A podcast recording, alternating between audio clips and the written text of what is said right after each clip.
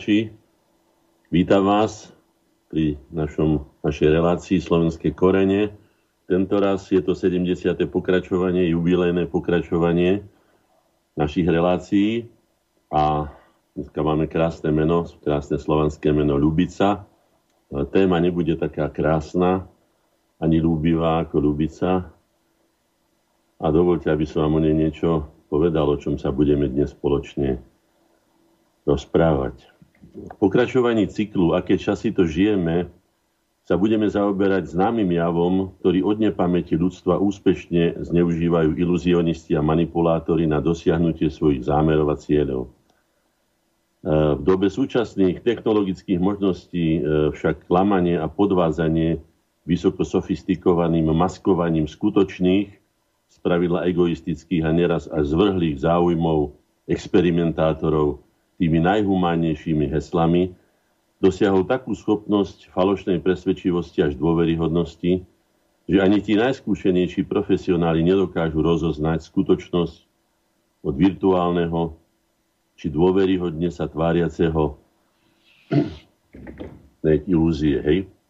Nedokážu rozoznať skutočnosť od virtuálneho či dôveryhodne od vážne ohrozujúceho života ľudí a jeho kvalitu, a to aj v prípade, že ide o budúcnosť celého ľudstva a základné ľudské práva a slobody. E, manipuláciami postavenými na vedeckých poznatkoch možno presvedčivo a veľmi úspešne vytvoriť ilúziu, že pravda je lož a naopak, e, či ľuďom e, prospešné skutočnosti zatajovať a škodlivé propagovať ako jedinú možnú záchranu ľudstva a pritom zároveň úspešne a draho predať tzv. Vakcinačné látky, ktoré vakcínami vlastne ani nie sú, alebo vnútiť ľudskej populácii plošný experiment klinicky neoverenými látkami bez informovaného súhlasu očkovaných.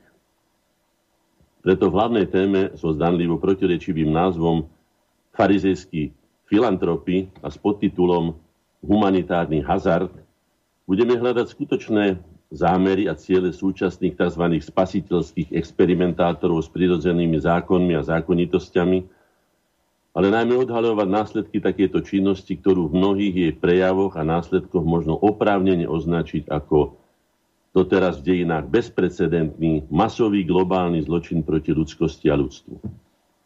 K nemu patrí aj zámerné vyvolávanie globálnej koronahystérie, ktorá tými najčernejšími a zároveň krvavými písmenami zapíše do dejín ľudské obete, zabité dlhotrvajúcim ťažkým stresom, stratou prirodzenej imunity či zanedbávaním liečených, liečiteľných pacientov. A z toho vyplývajúcich ďalších zbytočných smrtí ako neospravedlniteľných a trestuhodných zločinov. V zmysle našej overenej pracovnej metódy náročnosť, kritickosť, tvorivosť musíme neodkladne nájsť, navrhnúť, ale aj presadiť do života ľudstva také riešenia, ktoré zastavia zločinecké spôsoby hraničiace s genocídou a vrátia ľudstvu nádej aj motiváciu tvoriť nové hodnoty ľudskosti, aby mohlo ľudstvo plniť svoje nezastupiteľné poslanie v systéme života a sveta. Do relácie sa môžete aktívne zapájať a klásť otázky, či povedať vlastné názory a skúsenosti súvisiace s danou témou. Takže, vážení poslucháči, budeme pokračovať typicky, ako to robíme vždy, kalendárium. Kalendárium, ktoré si opakujeme preto, aby sme sa poučili z minulosti. Je pravdou, že uh, už sa nikto nikdy nedozvie, čo tým, kto chcel, ako to myslel, čo ho k tomu viedlo. Jedno však vieme presne, aké to malo následky tak si teda povieme, aké následky, alebo si pripomenieme, aké následky malo konanie našich predkov dávno predtým, pred týmito dňami, ktoré sú veľmi, veľmi, veľmi závažné. A či to zvládneme tak, ako to zvládli oni, alebo lepšie, to skutočne záleží iba od nás. 18. februára 1765 v Bratislave na trhovisku na príkaz Marie Terézie, osvietenskej panovničky, spálili pamflet Vexatio dat intellectum, jeho autor kanonik Jura Richvalský odsúdil absolutistické snahy dvora. No ako vidíte, nepáčilo sa to ani osvietenské panovníčke a urobila to, čo urobila, alebo dala urobiť to, čo dala urobiť. Aj z toho by sme si mohli urobiť svoj záver, nakoľko je osvietenstvo osvietenstvom, v čom je osvietenstvom, pre koho je osvietenstvom a pre koho je dobou temná a pálenia kníh. Roku 20. februára roku 1999 letel do vesmíru slovenský kozmonaut Ivan Bela medzinárodnú posádku rakety Sojus TM-29 tvoril okrem neho ruský kapitán Viktor Afanasiev a francúzsky palubný inžinier Jean-Pierre Angeret. Táto, táto misia, tento let sa skončil úspešne a 28. februára pristatím na Kazachskej stepy. Všimnite si ten dátum 28. februára, to zaujímavý dátum, možno tiež symbolicky. Čo tým mysleli tí, ktorí ho takto určili, neviem. Ale skrátka je to zaujímavý dátum, pretože je to posledný deň mesiaca februára a jedine 29. február, keď je priestupný rok. Uh, v roku 1994, 20. februára, zomrel v Štrbe ekonóm Hvezdoň Kočtu, ktorý bol zakladateľom veľmi významnej Združenia slovenskej inteligencie NEZESu, NEZES, ale bol aj členom NEZESy Korene a spoluzakladateľom spoločnosti slovenskej inteligencie Korene. Poznal som ho osobne, mám na to skutočne veľmi dobré spomienky, bol to kvalitný človek, národohospodár, veľký, veľký národovec. V roku 1921 21. februára v Krompachoch vypukla vzbúra, ktorú vyvolali ženy robotníkov tunajších železiarní, ktoré odmietli nakupovať nekvalitnú múku v závodnej predajni a aj znížené potravinové prídely. No mohli by sme si teraz povedať tiež o tom, že aké sú kvality našich potravín, keď sa okolo 800 až 900 kamiónov potravín dováža denne do Slovenskej republiky, miesto toho, aby sme sa zabezpečili jeden zo základných, základných podmienok suverenity, a to je potravinová bezpečnosť. Keď už nie sebestačnosť v základných potravinách, tak aspoň bezpečnosť. Hej?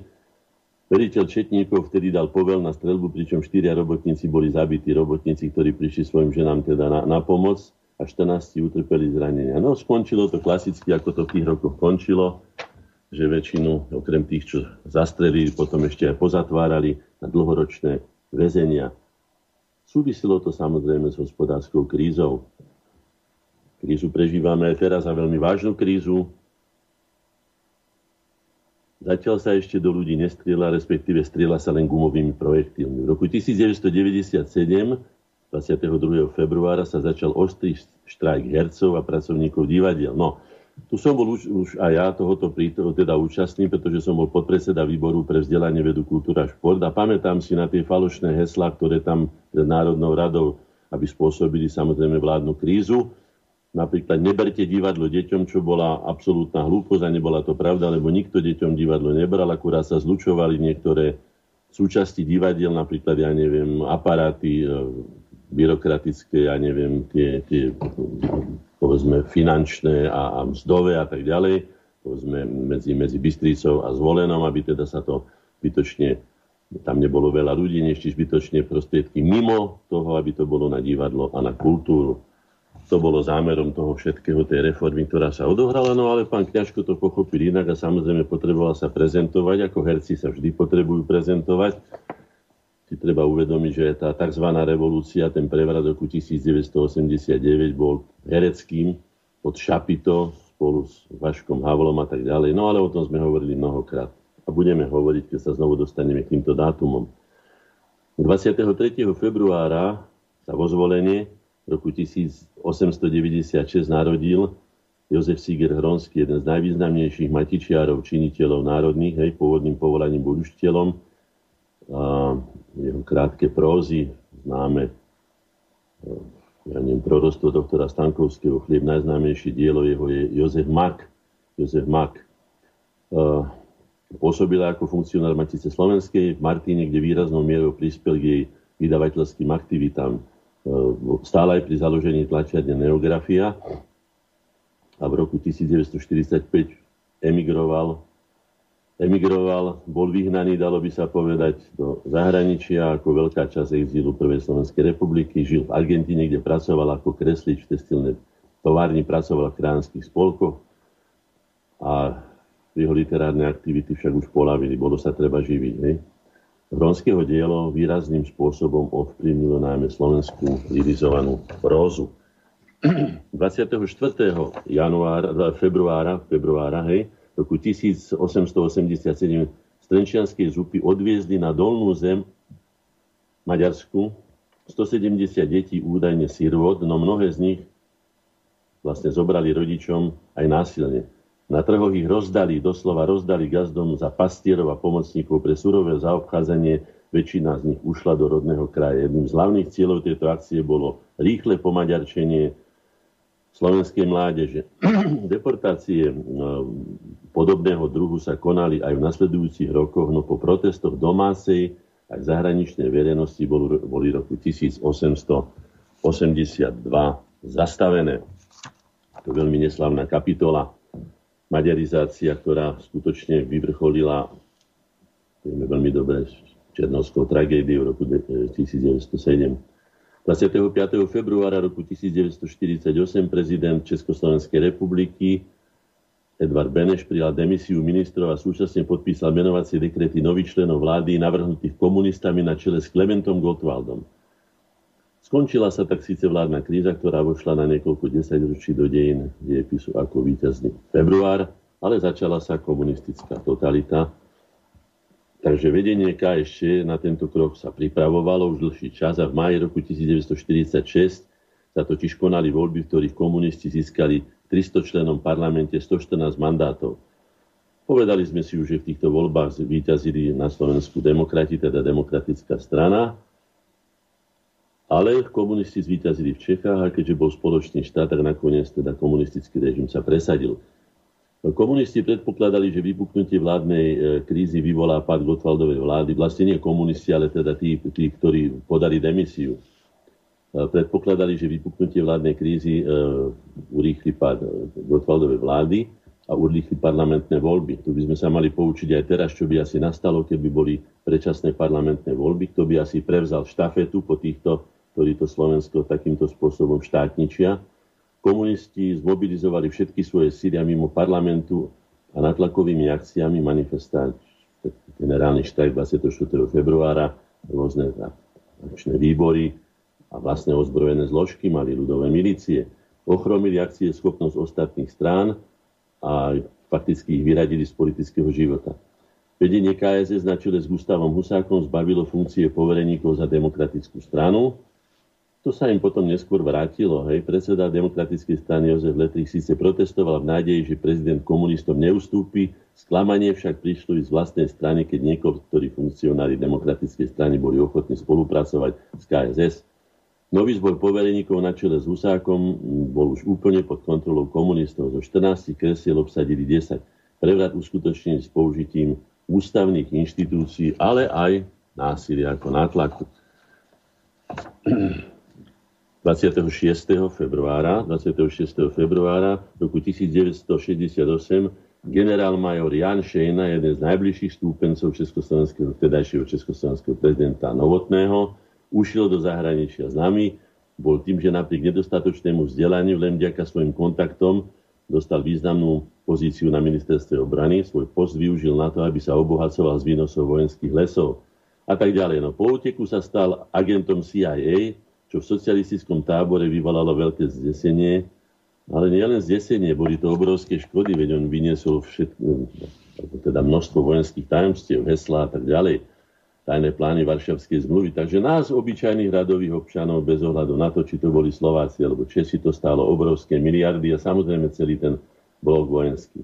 V roku 1991, 26. februára, federálne zhromaždenie Českej a Slovenskej federatívnej republiky prijali zákon o podmienkach prevodu majetku štátu na iné osoby. Zákon číslo 92 sa stal legislatívnym rámcom pre tzv. veľkú privatizáciu. No aj k tomu by som mal čo povedať, bol som veľkým odporcom tohto všetkého, toho kradnutia, rozkrádania teda majetku toto jablko sváru nakoniec rozvadilo slovenské politické síly, pamätám si to veľmi živo, bol som teda vtedy poslancom, alebo teda bol som aj potom poslancom, keď to prebiehalo ďalej. Darmo som argumentoval tým či oným, že štát potrebuje suverenitu a netreba ho oberať o strategické podniky a tak všet, skrátka ľudia podľahli tomuto všetkému, bolo to ako, ako, ako hystéria, ako súčasná covid hystéria, tak vtedy bola, bola hystéria privatizačná a ako som povedal, rozvadila celú politickú scénu tých, ktorí mali spolupracovať, sa venovali ďaleko viacej ďaleko viacej vlastnému obohacovaniu a ochudobňovaniu národa a štátu, ako teda tomu, čo mali robiť, povedzme, legislatívne činnosti. 27. februára roku 1973, aspoň niečo veselšie, na majstrovstva sveta v krasokorčulovaní v Bratislave sa Ondrej Nepela rozlúčil s predikárskou kariérou a obhájil titul majstra sveta. Už som to povedal, Ondrík Nepela bol môjim spolužiakom, bol to vynikajúci kamarát, chlapec, od malička, od, od hádam 5 rokov stával ráno, skoro ráno a keď my sme prišli čerstvo vyspatí do školy, Ondrík už bol unavený po dvoch, troch hodinách, dvoch, troch hodinách tréningov. Ale teda môžem povedať, že to bol veľmi korektný priateľ, kamarát. Nemám na ňo žiadnu zlú spomienku a urobil veľmi dobré meno slovenskému športu aj slovenskému národu. V roku 1902 v Ružomberku sa narodil Ludovít Fula, keď sme pri tej kultúre a pri športe, tam sme skutočne vynikajúci a môžeme sa porovnávať s celým svetom, vynikajúci maliar, grafik, ilustrátor, zakladateľská osobnosť slovenskej, slovenskej moderny. Bol maliarom s veľmi širokým umeleckým záujmom, venoval sa malbe, grafike, knižnej ilustrácii, scenografii, ale aj mozaike, vitráži a gobelínu. Nesmierny význam pre neho malo ľudové umenie. Áno, a ja som zastávam ten názor, že Ľudové umenie je základom slovenskej národnej kultúry, tým najzdravším, najčistejším žriedlom inšpirácie. Vypracoval plán na zriadenie vlastnej galérie a po jeho realizácii, ktorú mu štát zaplatil, venoval štátu celé svoje dielo. Môžete sa pozrieť do Ruzomberku, sú tam nádherné diela, napríklad obraz si Pieseň a práca získal aj ocenenie na svetovej výstave, myslím, že zlatú alebo striebornú medailu. 28. február roku, roku 1302 daroval uhorský král Ladislav V. Matúšovi Čákovi Nitrianskú, Komárňanskú a Trenčianskú stolicu spolu s hodnotou župana. Bola to odmena za podporu pri jeho zvolení za kráľa. Čákové postavenie sa tým nespierne upevnilo a stal sa jedným z najbohatších pánov v Uhorsku. Aj sa hovorilo, že teda pánov Váhu a Tatier. Pre Nitru urobil mnoho škôd, by som povedal, pretože ho vypálil, myslím, že dva razy, ak sa dobre pamätám, a najmä vypálil, vypálil uh, biskupský archív, kde boli tie najstaršie pamiat, pamiatky na staroslovanskú ríšu, tzv. Veľkú Moravu. No 29. február, to je taký podivný, priestupný samozrejme február, uh, je taký kabalistický, hej, taký, taký, hej.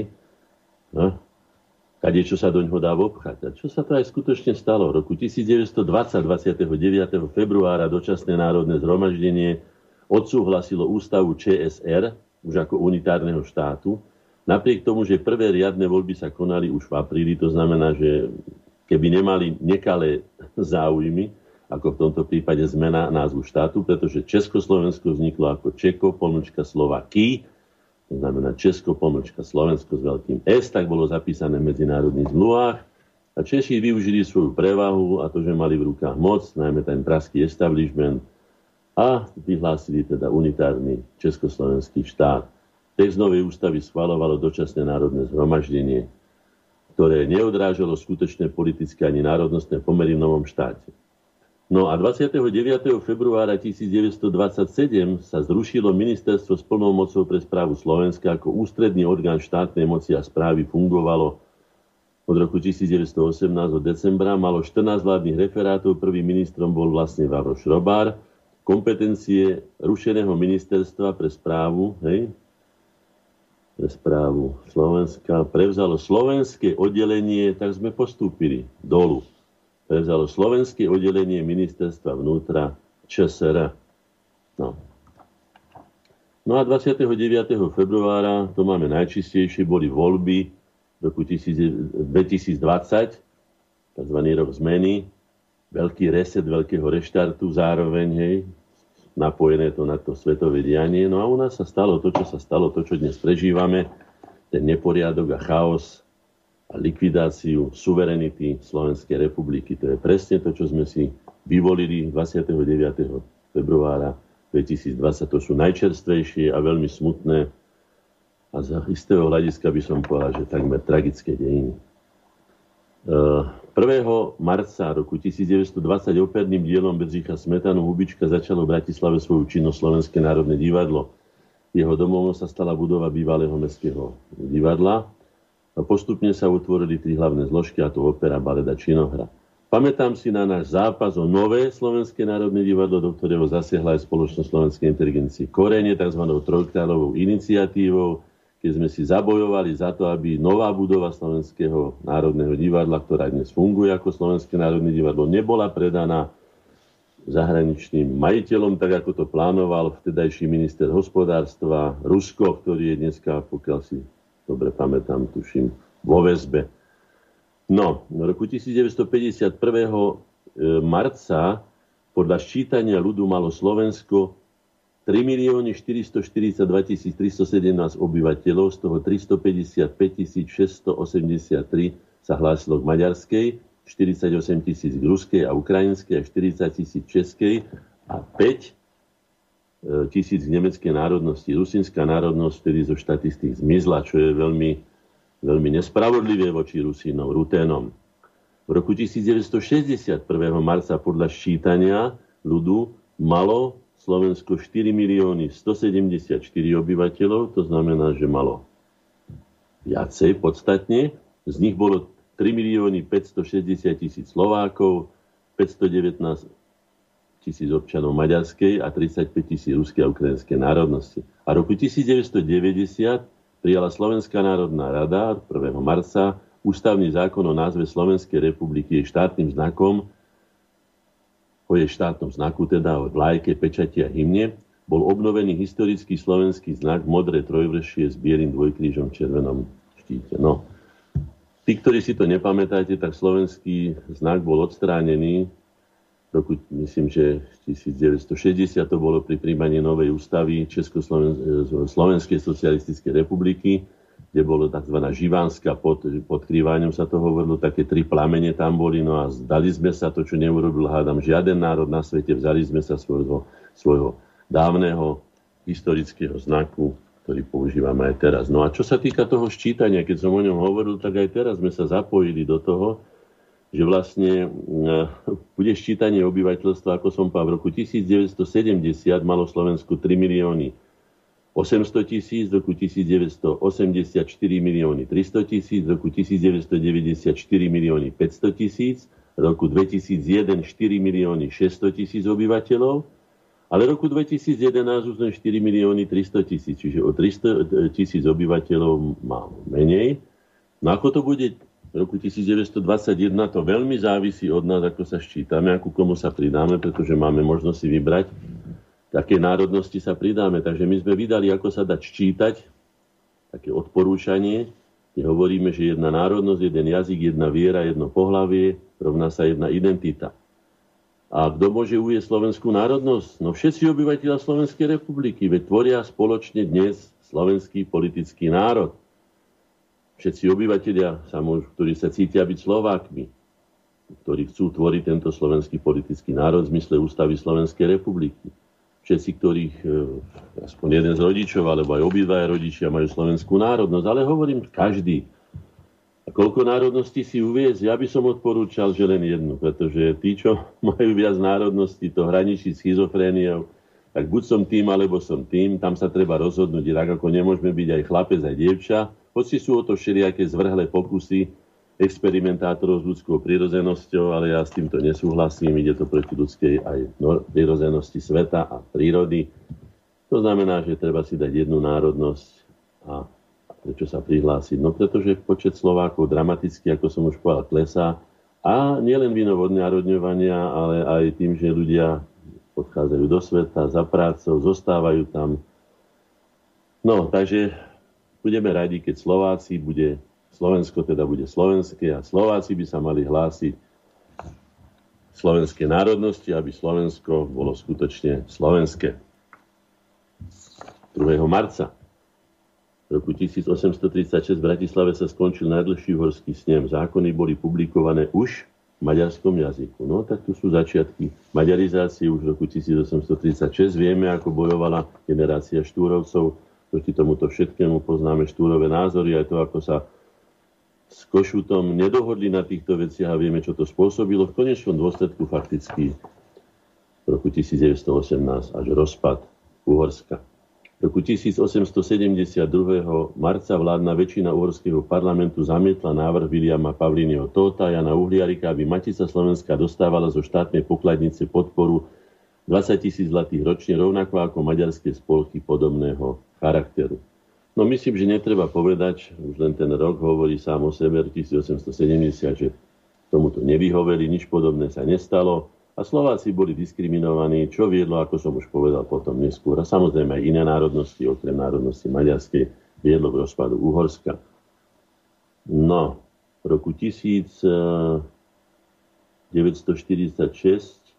1969 krasokorčuliar Ondrej Nepela získal na majstrovstvá sveta v Colorado Spring striebornú medailu. No tak to si treba vážiť, strieborná zlata. Vieme, ako dneska za naše farby bojuje Petra Vlhová a bojuje statočne, aj keď sa dopustí chyby, ale vie ho napraviť je to skutočne vynikajúca športovkyňa, perfektne trénovaná, s pevnými nervami, presvedčením a dobre hájí naše farby a robí dobré meno Slovenskej republike a slovenskému národu.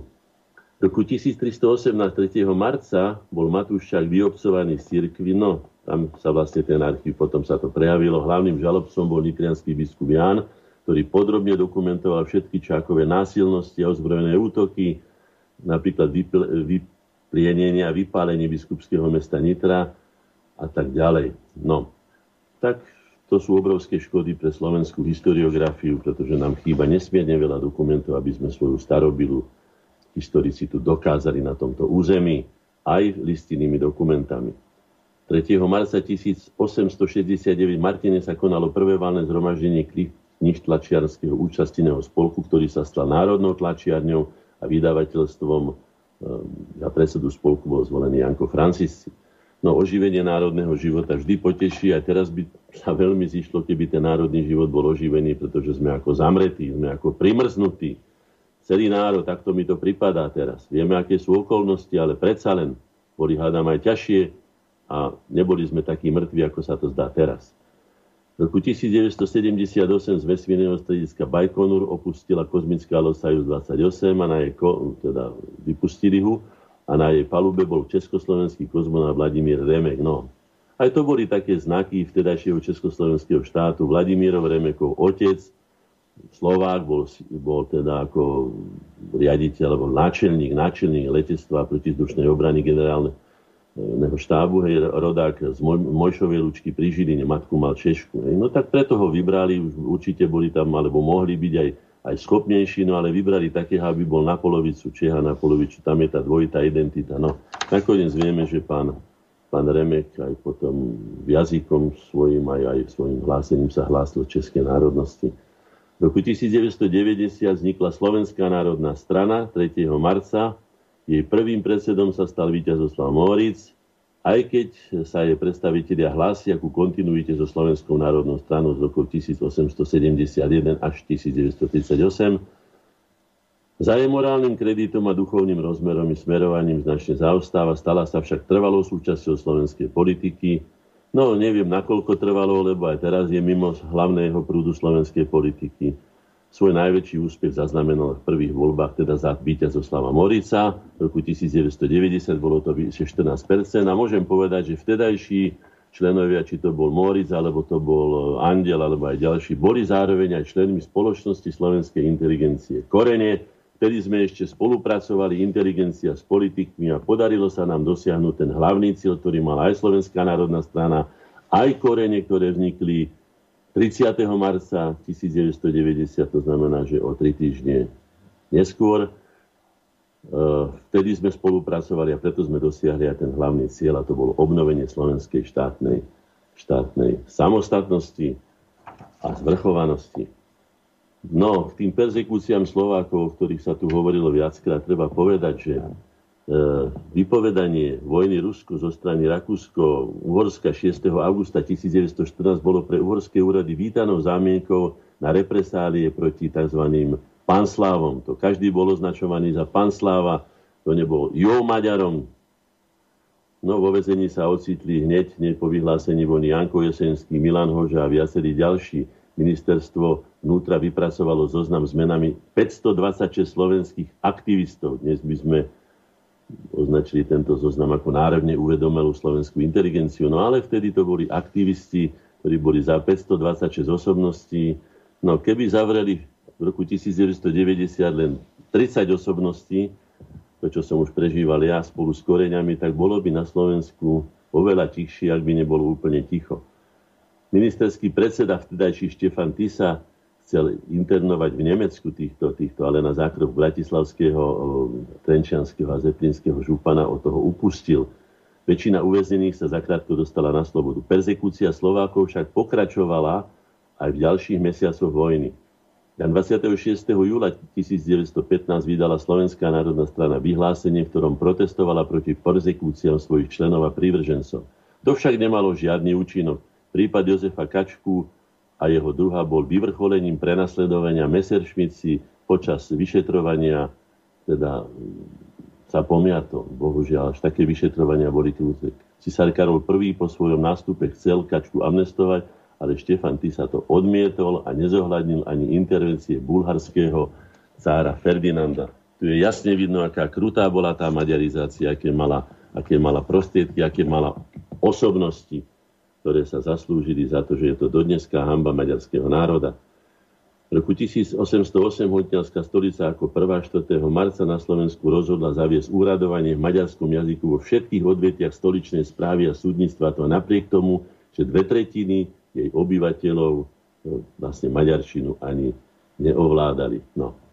Takže aj teraz si dajme pozor na čítanie najmä v jazykovo zmiešaných oblastiach, aby sme sa nedostali do, do pozície Slováci do pozície menšiny na území svojej odvekej vlasti.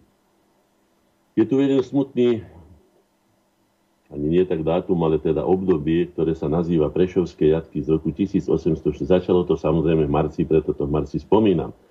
Príčinou rozsiahlo vyšetrovania a následne súdneho pokračovania bola sprisahanecká činnosť namierená proti panovníkovi Leopoldovi I. Tajným heslom týchto sprisahancov bol pozdrav Vývat Petrus, a to Petrus znamenalo knieža Imrich Tekeli je spása kráľovstva uhorského. To znamená, že princeps Emericus Tekeli regni Hungárie Salus. To mi pripomína to, že aj Verdi, jeho meno sa vlastne chápalo pri oslobozovacích bojoch za, za zjednocenie Talianska. Vittorio Emanuele Redi Italia. Verdi, Vittorio Emanuele Redi Italia. No, Prisahanci majú takéto, takéto konšpiračné heslá, takéto všelijaké tajne, nakoniec bolo to aj nevyhnutné a nakoniec ich to aj spájalo. Niekedy to zohralo pozitívne a niekedy negatívne úlohy. Po odhalení z prísahania bol v Prešove zriadený súd na čele s generálom Valisom, ktorého onedlho nahradil veľmi krvilačný generál Karafa. Súd vyšetroval podozrivých a vynášal rozsudky od 5. marca do 12. septembra. Po krutom mučení nasledovala rýchla poprava a konfiskácia majetkov. Všetkých 24 popravených bolo evanického vierovýznania. Nakoniec teda král Leopold I, keď sa dozvedel o tých, o tých krutostiach, ktoré sa tam odohrali v októbri roku 1687, teda tieto, tieto, tieto krvavé jatky zrušil. Čo tu máme ďalej? Ten istý deň roku 1838 Alexander Boleslavín Vrchovský vypracoval návrh na založenie a činnosť Matice Slovenskej. Projekt, ktorého iniciátorom bol Ludovič Tur, sa však slovenskej spoločnosti nestretol s pochopením, takže roku 1838 nie, až potom roku 1863 pri tisícom výročí príchodu Konštantína Metoda na územie kráľovstva Rastislavovho.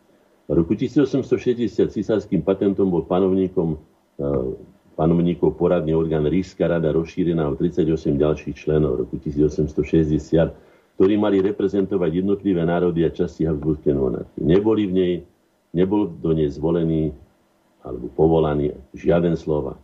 Vidíte jasne tú diskrimináciu Slovákov v bývalom Uhorsku. V roku 1946 prejavom bývalého britského premiéra Winstona Churchilla pri preberaní čestného doktorátu vo Fultne Falkne v USA sa začala studená vojna. Znamenalo to rozdelenie Európy na dva znepriateľené tábory. No takže ako vidíte, nezačali sme my tú studenú vojnu, nezačali sme ani, ani stavať nejaké zátarasy, Neboli sme to my, ktorí vyhlásil NATO, až potom sme vyhlásili, po NATO sme vyhlásili Varšavskú zmluvu, takisto najprv bolo EHS, alebo teda tie hospodárske spoločenstva, potom až bolo RVHP a tak ďalej. Takže sme len odpovedali, čo by som ani nepovažoval za veľmi z našej stránky za, za prezieravé. Mali sme si robiť vlastnú politiku a nielen odpovedať na politiku, ktorú robili druhí. Takže nemali by sme byť odkázaní ani teraz, akože sme na to, čo západná Európa vymyslí a my len potom k tomu hovoríme, že sa nám to páči alebo nepáči, alebo menej páči a v čom sa nám to páči alebo nepáči. Miesto, aby sme si vytvorili konečne už vlastnú koncepciu svojho vlastného života a žili podľa toho, ako nám to vyhovuje a je to na náš prospech. 6. marca 1844 posledná skupina z tých 22 študentov ktorí na protest proti suspendovaniu Ludovita Štúra odmietli ale pokračovať v štúdiách na Evangelickom liceu v Bratislave, odišla do Levoče. Ostatní študenti, ktorí z rôznych príčin odísť nemohli, sa so svojimi druhmi slávnostne lúčili a odprevadili ich až po Ivanku pri Dunaji. No to je takých, čo ja viem, by som odhadol aj 10-15 kilometrov od toho lícea. Marec, 7. marca 1776 Vorská kráľovná Mária Terezy zakázala mučenie, a tresty mrzačenia. No zakázať zakázala, ale čo sa všetko robilo, tých všelijakých kazematách, ako sa tam zneužívala moc, keď sa vynúcovali priznania, alebo ja neviem, nejaké správy od získaných cudzích vojakov, alebo tak ďalej. To neviem, to sa nedá povedať. Či sa dodržiavali, tak ako sa zákonnosť dodržiava dnes. V roku 1992 nastal rozkol KDH 7. marca. Národne orientované krídlo pod vedením Jana Klepáča sa osamostatnilo a vytvorilo Slovenské kresťansko-demokratické hnutie. Boli sme pritom mnohí z naš, našich členov spoločnosti Slovenskej inteligencie Korene boli aj členmi tohto kresťansko-demokratického hnutia SKDH, neskôr KSU a podporili sme toto, pretože sme, si uvedomovali, že na čele s Jánom Čarnogluským KDH nemá perspektívu, ako sa to neskôr nakoniec aj ukázalo. S pánom Lepáčom sme dodnes v dobrom vzťahu, dostal aj ocenenie za zásluhy o slovenský národ a jeho štát. 8. marca, to je známy kedysi Medzinárodný deň žien, v roku 1990 prezident Michal Kovač vymenoval Milana Čiča za prvého predsedu ústavného súdu. No z hodov okolností obidvaja boli našimi členmi, aj Michal Kovač, aj Milan Čič, našej iniciatívy za zvrchované Slovensko. No, sú to rôzne osudy, vieme veľmi dobre, čo sa odohralo, je to, je to najnovšia história. Michal, či, Michal Kováč potom pravdepodobne vydieraný tým svojim vydareným synčekom, ktorého naháňala alebo hľadala teda Interpol za, za v týchto pole nejaké obrovské peniaze, ktoré tam spreneverili, tak potom nejako zmekol a vytvoril druhé centrum moci, miesto toho, aby utišoval pozíciu alebo teda situáciu na Slovensku. Miesto toho vytvoril tam druhé centrum moci a vznikla taká nenormálna a pre Slovenskú republiku nežiadúca rivalita medzi hradom a vládou, ktorá nám nepriniesla nič dobrého pre nás.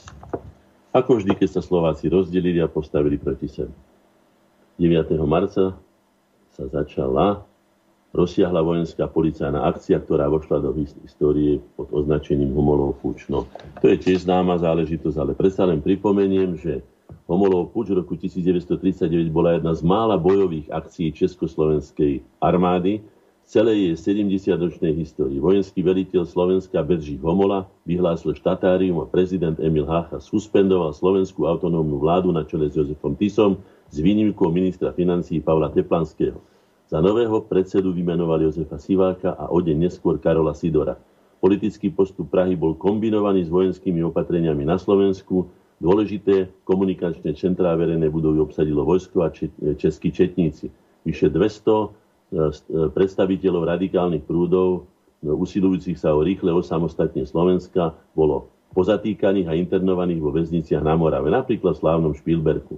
Puč bol naplánovaný na tajnej porade v Unhošti pri Prahe vo februári 1939 najvyššími českými politickými a vojenskými predstaviteľmi. Obyvateľstvo Slovenska odpovedalo masovými protestami, myslím, že zahynuli traja alebo štyria ľudia, boli zastrelení pri týchto akciách. Hej. Uh, niekde došlo aj k ozbrojenému odporu, najmä zo strany príslušníkov linkových gard vo Varíne a okolie. A vy, uh, následkom nepremyslenej akcie českých generálov a politikov bolo prehlbenie chaosu a krízy v štáte a v roku 1900, teda od roku 1938 otriasanou vnútornou krízou, čo vyhovovalo mocenským ambíciám Adolfa Hitlera a Homolov puč viedol k zániku Československej republiky a vzniku samostatného slovenského štátu, dnes Slovenskej republiky. 10. marca 1949 Slovenská národná rada na Svodskej Martine schválila text slovenského prozbopisu a určila zloženie delegácie, ktorá ho mala v Olomovci odovzdať cisárovi Františkovi Jozefovi. No, E, nič z toho nebolo a ja by som osobne za prozbopisy nebol ani teraz, najmä v tomto demokratickom režime, aspoň keď je za demokraticky vyhlasovaný, mali by sme žiadať celkom jednoznačne od svojich predstaviteľov, aby sa správali tak, aby to bolo na prospech národa a štátu a už neprosiť nikoho, ale si skutočne vyžadovať, aby plnili svoje úlohy, ktoré, za ktoré sú vlastne nami všetkými platení. 11. marca 1950 bol odvolaný Vladimír Klementy z funkcie ministra zahraničných vecí a bol nahradený Williamom Širokým. Ako vieme, skončilo, nakoniec skončil uh, Vladimír Klementis na Šibenici medzi národnými buržoáznymi nacionalistami tzv., medzi ktorých patril nakoniec aj Husák, ktorý také veľké poriadky robil s demokratickou stranou a nakoniec im komunisti urobili aj s ním, aj s Novomestským, aj, aj s Klementisom ešte horšie poriadky a Klementis na to doplatil životom. V roku 1994 Národná rada Slovenskej republiky e, vyslovila nedôveru e, vláde Vladimíra Mečiara. No, známy prejav Miška Kováča, ktorý to začal, ale pridal sa aj Peter Weiss a ďalší a nakoniec padla vláda Vladimíra Mečiara a nastala tzv. dočasná vláda pána Moravčíka, ktorá skončila roku 1994 na jeseň. V roku 1000, 12. marca 1721 v Bratislave došlo, vyšlo prvé číslo novín Nová pozonienzia, bratislavské noviny v latinskom jazyku. Boli to najstaršie noviny v Uhorsku. Vychádzali raz do týždňa aj výdateľom bol Matej Bel. No ja si v tejto súvislosti myslím, že Matej Bel by si zaslúžil sochu Bratislave, už keď máme na ňo rôzne názory a rôzne, aj historici ho rôzne interpretujú, ale v každom prípade bola to veľká osobnosť nazývaná aj Magnus Decus Hungárie, teda veľká ozdoba Uhorska. A keďže bol rodom Slovák, v Bratislave pôsobil, založil prvé slovenské noviny uh, a tak ďalej, a tak ďalej. Významnú činnosť, to znamená, že by si zaslúžil v Bratislave mať sochu. Myslím, že v Budapešti ju má. V roku 1945 12. marca v Bratislave boli pripojené obce Karlova Ves, Dúbravka, Lamaž a Rača, čím vznikla tzv. Veľká Bratislava, ktorú už dneska poznáme tak, ako poznáme. Ja bývam v Rači, ktorá je už súčasťou Bratislavy a obstavuje sa a bude sa stavať ešte aj za ňou. 13. marca na podnet uhorskej kráľovnej Márie Terezie pápež Pius VI Bulov Romanus Pontifex zriadil na Slovensku tri nové rímskokatolické biskupstva, Bansko-Bystrické, Spišské a Rožňavské. Ich územia boli vyčlenené z Ostrihomskej a Jagerskej arcidiecezy. No, toto sa nám zišlo a nakoniec sa to uzatvorilo zatiaľ v roku 1977, keď bola vyhlásená jednotná slovenská cirkevná provincia ako základ súčasného slovenského štátu druhej Slovenskej republiky. 13. marca 1848 vo Viedni vypukla revolúcia, ktorá začala celú sériu revolučných zmien vo všetkých častiach Zburskej monarchie. E, po veľkom krvi prelievaní, ktoré nastalo, e, cisár e, Ferdinand V stiahol armádu z ulic, z Viedňa pristúbil reformy. Prvým gestom slúžiacím na uspokojenie mas bolo prepustenie všeobecne neobľúbeného, neobľúbeného kancelára Metternicha to bol taký cukrík, aby uspokojil. Ale nakoniec to pokračovali tieto veci potom ďalej. 13. 13. 13. 13. marca bol Tiso, Jozef Tiso u Hitlera. Jozef Tiso sa dal, si dal odsúhlasiť cestu k Adolfovi Hitlerovi predsedníctvom v Linkovej slovenskej ľudovej strany. Z Viedne sa k nemu pripojil aj ďalší popredný predstaviteľ, minister dopravy a verejných prác Ferdinand Ďurčanským. Odleteli spolu do Berlína. Hitler ho oboznámil s úmyslom zlikvidovať zvyšky Česka, zdôraznil však, že o Slovensko nemá záujem a naznačil, že ak Slováci nechcú byť v priebehu niekoľkých dní obsadení svojimi susedmi, teda rozdelený medzi, medzi, medzi Česko, Polsko a Maďarsko, okamžite musia vyhlásiť samostatnú, teda samostatnosť, ktorú bude Nemecko garantovať. Tiso nepodlahol Hitlerovému nátlaku deklarovať osamostatnenie Slovenska prostredníctvom nemeckého rozhlasu v Berlíne, ale trval na tom, aby sa celá záležitosť riešila zákonnou cestou. Ešte z Berlína požiadal prezidenta Československej republiky Emila Háchu, aby na nasledujúci sen zvolal poslancov snemu Slovenskej republiky na mimoriadne zasadanie, kde ich informoval o tom a potom si povieme ďalej, ako sa veci odohrávali. 13. marcu, 14. marec, môžeme v tom aj pokračovať. Vznik slovenského štátu roku 1939, to bolo hneď na druhý deň. Narýchlo zvolení poslanci snemu slovenského, slovenskej krajiny v Bratislave si vypočuli referát podpredsedu HSLS nedávno zosadeného predsedu slovenskej vlády Jozefa Tisa o návštevu Adolfa Hitlera na výzvu predsedu parlamentu Martina Sokola všetkým e, prítomných poslancov slávnostnou formou hlasovaním, povstaním zo svojich miest odhlasovalo utvorenie samostatného slovenského štátu.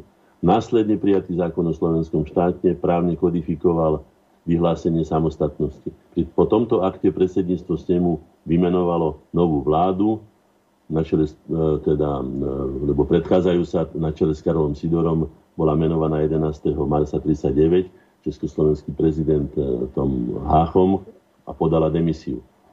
Predsedom vlády samostatného slovenského štátu sa stal Jozef Tiso, predsedom, e, podpredsedom Vojtech Tucha, Tuka. Okolnosť, po, hoci okolnosti atmosféra vzniku slovenského štátu, ktorý sa v júli 1939 premenoval na Slovenskú republiku, označovali e, malej krajine problematickú budúcnosť. Obyvateľstvo vystrašené chýrmi v obsadení Slovenska Nemcami alebo Maďarmi prijalo proklamáciu samostatnosti s radosťou a úľavou tento deň sa počas 6-ročnej existencie štátu slávil ako Sviatok slovenskej samostatnosti, ktorú si želala veľká väčšina národa.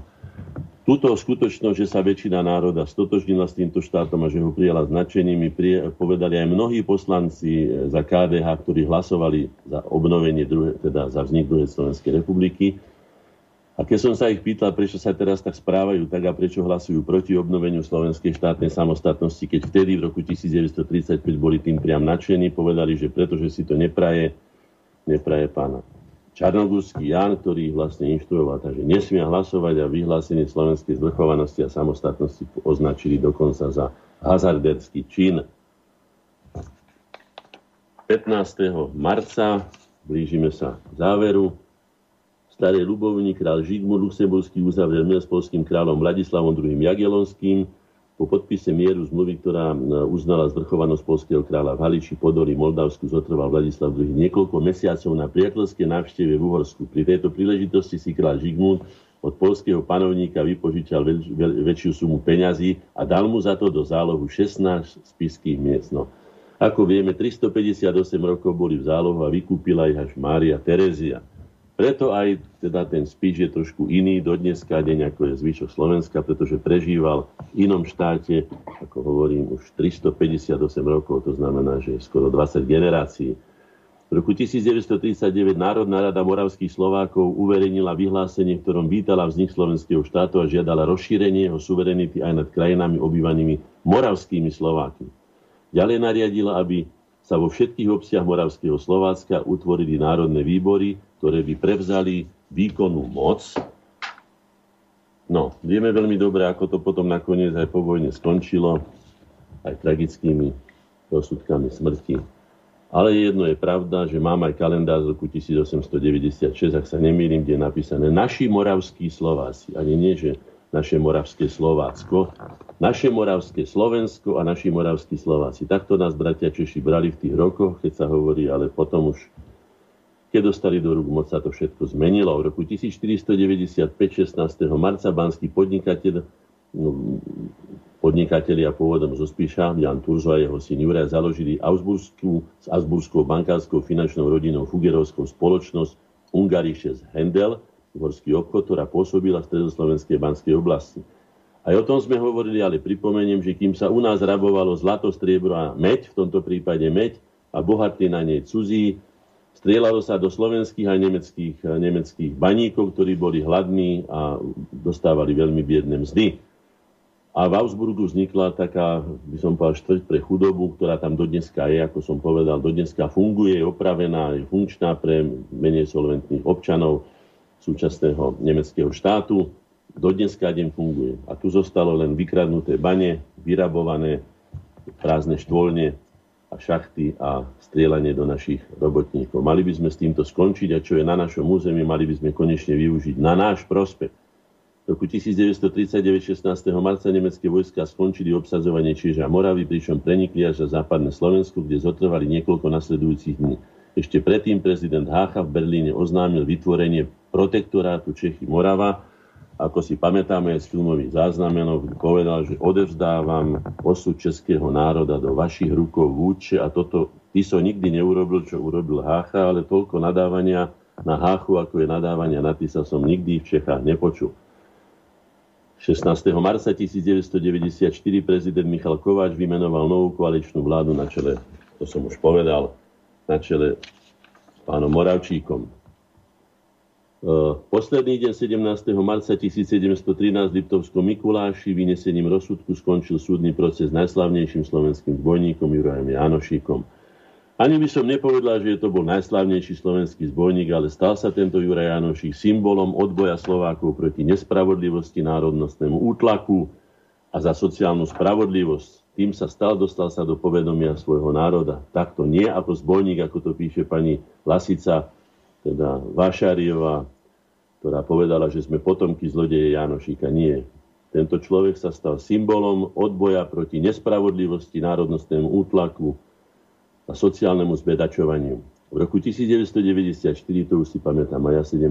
marca Národná rada jednohlasne určila termín predčasných parlamentných volieb 30. septembra až 1. oktobra, na ktorých som sa zúčastnil aj ja a bol som nakoniec zvolený ako poslanec Národnej rady, kde som 4 roky bol podpredsedom výboru pre vzdelanie, vedu, kultúra a šport.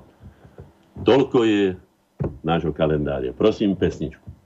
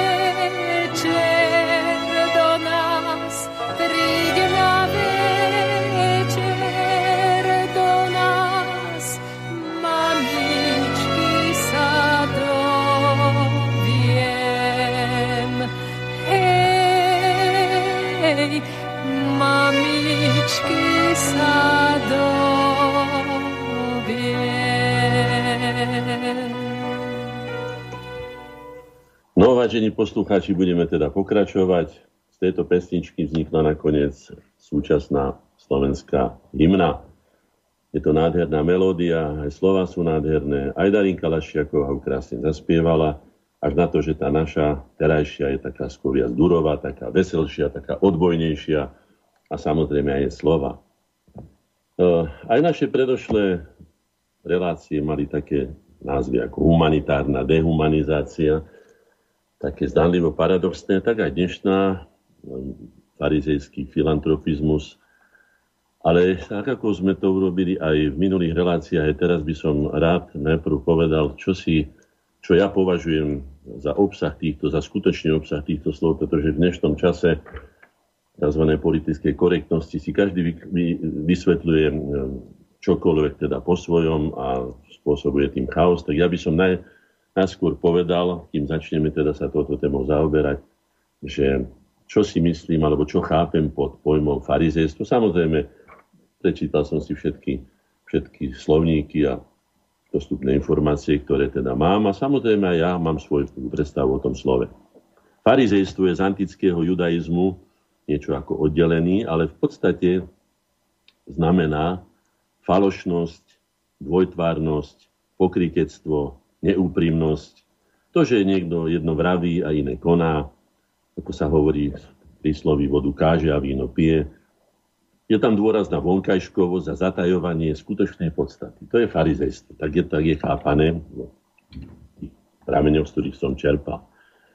Filantropizmus, teda ľudomilstvo, dobročinnosť, je jeden z prostriedkov slúžiacich na Okrem iného, aby som bol presný, je to v podstate teda tá ľudomilnosť a dobročinnosť, čiže je to veľmi pozitívny pojem filantropizmus, ale je to jeden z prostriedkov slúžiacich na maskovanie a oklamanie obdarovaných. Kupovanie si popularity, napríklad rockery deťom alebo repery deťom. To som už minule hovoril, že čo už tí repery môžu pozitívne tým deťom, ktoré majú celkom iný svet, asi tak dať. No ale môžu získať zase popularitu, získať si svojich nových poslucháčov. Tí, ktorí eh, najviac nakradli, keď to tak môžeme povedať, tak tí si môžu dovoliť byť najväčšími filantropmi, lebo môžu najviac rozdávať. Kto nemá z čoho žiť, tak ten ťažko môže byť filantropom, pretože nemá na to prostriedky. No a potom humanitárny hazard. Humanitárny znamená zameraný na životné potreby človeka a ľudí. Ľudskosť, taký ľudský starostlivý, ľuďom pomocný. Ale spomíname si aj na humanitárne bombardovanie, respektíve bombardovanie s humanitárnymi cíly, ako to povedal Vašek Havel, bombardovanie Jugoslávie roku 1999, tam sa to veľmi neslávne skarikovalo to slovo humanitárny. A hazarderstvo, hazarderstvo je risk hraničiaci s neúspechom, krachom, s tragédiou, neuvážený čin, nedostatočne zabezpečený čin, ľahkomyselnosť, zločinnosť, zlomyselnosť, vedomá, schválna, ako pasca, že niekoho dáte povedzme, hazard je, keď niekto ide hrať karty, alebo ja nejakú, a skutočne dá tam celý babang, ako sa hovorí, dá tam celý svoj majetok. Ako v tomto prípade, čo budeme hovoriť, je neraz tým hazardom aj vlastné zdravie alebo dokonca život alebo budúcnosť národa. Je to teda nebezpečné riskovanie. Toľko k úvodu k tomu, čo ja kámem potom. To, čo sa odohráva dnes, by sme mohli sadnúť pod rôzne názvy, ale ja som si vybral tento, toto farizejskú e, filantropiu. A kto ju spôsobuje, veľmi dobre poznáme, budeme hovoriť aj o konkrétnych menách neskôr. Ale na úvod by som povedal, že e, v každom živom, aby sme si nenahovárali, že len tí, ktorí konajú zle, alebo konajú nám škodu, alebo konajú proti našim záujmom, sú tí kazi sveti, aby sme si uvedomili, že aj tí ľudia, ktorí sa zúčastnia toho tým, že sú pasívni a že nič nerobia, že proti tomu nekonajú, tiež patria k týmto istým. Takže tí kazi sveti. Hej? V každom živom organizme, všade, v každom živom organizme by sa dalo povedať, najmä teda spoločenskom, teda v človeku alebo národe či ľudstve, je okrem pozitívnych a prirodzených vývojových, rozvojových impulzov a trendov zakodovaný aj negatívny spätný brzdiači, či by som to zánikový um, sebadeštručný mechanizmus. Zrejme na udržanie rovnováhy organizmu aj zabránenie jeho nekontrolovateľnému rozvoju, ktorý môže škodiť samotnému systému života a sveta. Aj v tomto prípade ide o jeden z prejavov základného princípu vývoja, to je boj proti kladom. Ide teda o prirodzený jav a e, záleží na aktivite obidvoch jeho proti, protikladných súťaží, čo v danom čase a v situácii prevládne alebo ostane v žiaducej rovnováhy. Tak ako svetlo a tma, alebo ja neviem, kladné a záporné nabité častice, dobro a zlo, tvorenie a ničenie, prínosy a škody, aj tvorcovia a ničitelia, v našom prípade kazi sveti, majú svoju určenú úlohu. Je všeobecne známe, že na konanie zlá, škodenie, ničenie a zabíjanie je treba oveľa menej energie, ale aj intelektu a tvorivého nadania, teda talentu, ako na konanie vytvárajúce hodnoty. Preto je zlo a jeho klony také úspešné, hoci v ľudskej populácii, som o tom presvedčený, početne zloduchovia, zločinci, kazi sveti určite neprevládajú.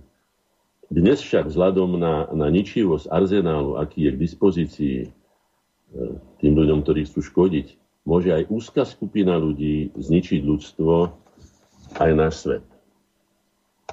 Práve o týchto, tejto túto miniskupinu s maxi vplyvom bude naša dnešná relácia z cyklu Aké časy to žijeme. Už aké časy to žijeme? Už povedzme si celkom otvorene, už niekedy na svojej prvej výstave som si tuším do katalógu napísal, že život nie je to, eh, čo sme si vytúžili, čo sme si vysnívali, čo si plánujeme, alebo čo chceme. Život, skutočný život, je to, čo ani netušíme. Teda skutočný život je to, prečo náš život ako pred riešenie postavy a my sme povinní reagovať a ak chceme prežiť, musíme reagovať úspešne. Mnohé psychologické štúdie aj psychiatrické klinické skúsenosti dokazujú, že na čelo mocenských skupín sa veľmi často, alebo takmer až z pravidla dostávajú psychopati či sociopati. Teda ľudia, ktorí by zo zásady a principiálne nemali rozhodovať. Najmenej o osudoch ľudí či ľudstva. Tí, ktorí vnúcujú ľuďom svoje predstavy, plány sú vždy maskovaní vysokými ideálmi a heslami slávnymi, hej, na prospech ľudstva a často sa stávajú do úlohy spasiteľov. Preto je nielen ťažké ich odhaliť, ale najmä usvedčiť z egoistického a neraz až protiludského konania alebo zvrhlého konania, zločineckého konania. Je to veľmi zložité. Zopakujme si znova skúsenosť e, Agaty Christy, že za charitu sa dá schovať všetko. A keď všetko, tak teda aj to najväčšie svinstvo. Alebo ke, takisto z Agaty Christy, už som to hovoril zopakujem to, lebo je to skutočne odpozorované zo života. Keď ide o veľké peniaze, neradno veriť nikomu. No a v tomto farmakobiznise, ktorý sa teraz rozbehol takýmto nebývalým spôsobom, či to dopadne tak, alebo onak ide o obrovské peniaze, o obrovské peniaze sústavne pritekajúce do vresách súkromníkov, ktorí riadia tieto firmy. A nevšak iba zisky, ale najmä následky pre zdravie a budúcnosť ľudstva sú pre nás teda v tomto prípade rozhodujúce. Ja osobne slovo závisť, alebo teda obsah toho pojmu ani veľmi nepoznám. Nezávidím ľuďom, ktorí majú ani veľa peňazí, pretože viem, že s tými peniazmi treba narábať, je s tým spustu. A tým pádom, keby som mal také množstvo peniazí, ako napríklad pán Gates, alebo Serež, alebo čo, určite by som sa nemohol venovať inej práci, alebo tej práci, ktorú chcem, ale musel by som sa venovať asi teda investovaniu tých peňazí a ich, ich aplikovaniu a tak ďalej. Takže netúžim potom, ani im nezávidím, ale fakt je, že tieto peniaze sa premieňajú ja som to aj povedal viackrát a zopakujem to, že podľa môjho názoru tomuto svetu a možno, že aj predtým tým svetom alebo tým ľudstvám, ktoré žili, vládne korupčný kapitál. To znamená, že nie tvorivý kapitál, rozvojový kapitál, ale korupčný kapitál, teda kapitál, ktorý možno použiť na korumpovanie ľudí a na vnúcovanie im svojich predstav, svojich egoistických predstav o živote, svojich plánov alebo svojich, svojich konceptov a tak ďalej. Zoberme si dnešný svet. Čo sa stalo, že ľudia, ktorí sa s takou radosťou zbavovali totalitného režimu a s takou nádejou príjmali slubovanú slobodu, sú sklamaní a mnohí z nich si dokonca prajú návrat minulých e, pomerov spred 30 rokov. Hrozí snad ďalšia, ešte horšia alebo nebezpečnejšia totalita, ničiaca ľudské aj občianské práva a slobody? Tí, ktorí prežili bývalú totalitu, odpoveď poznajú.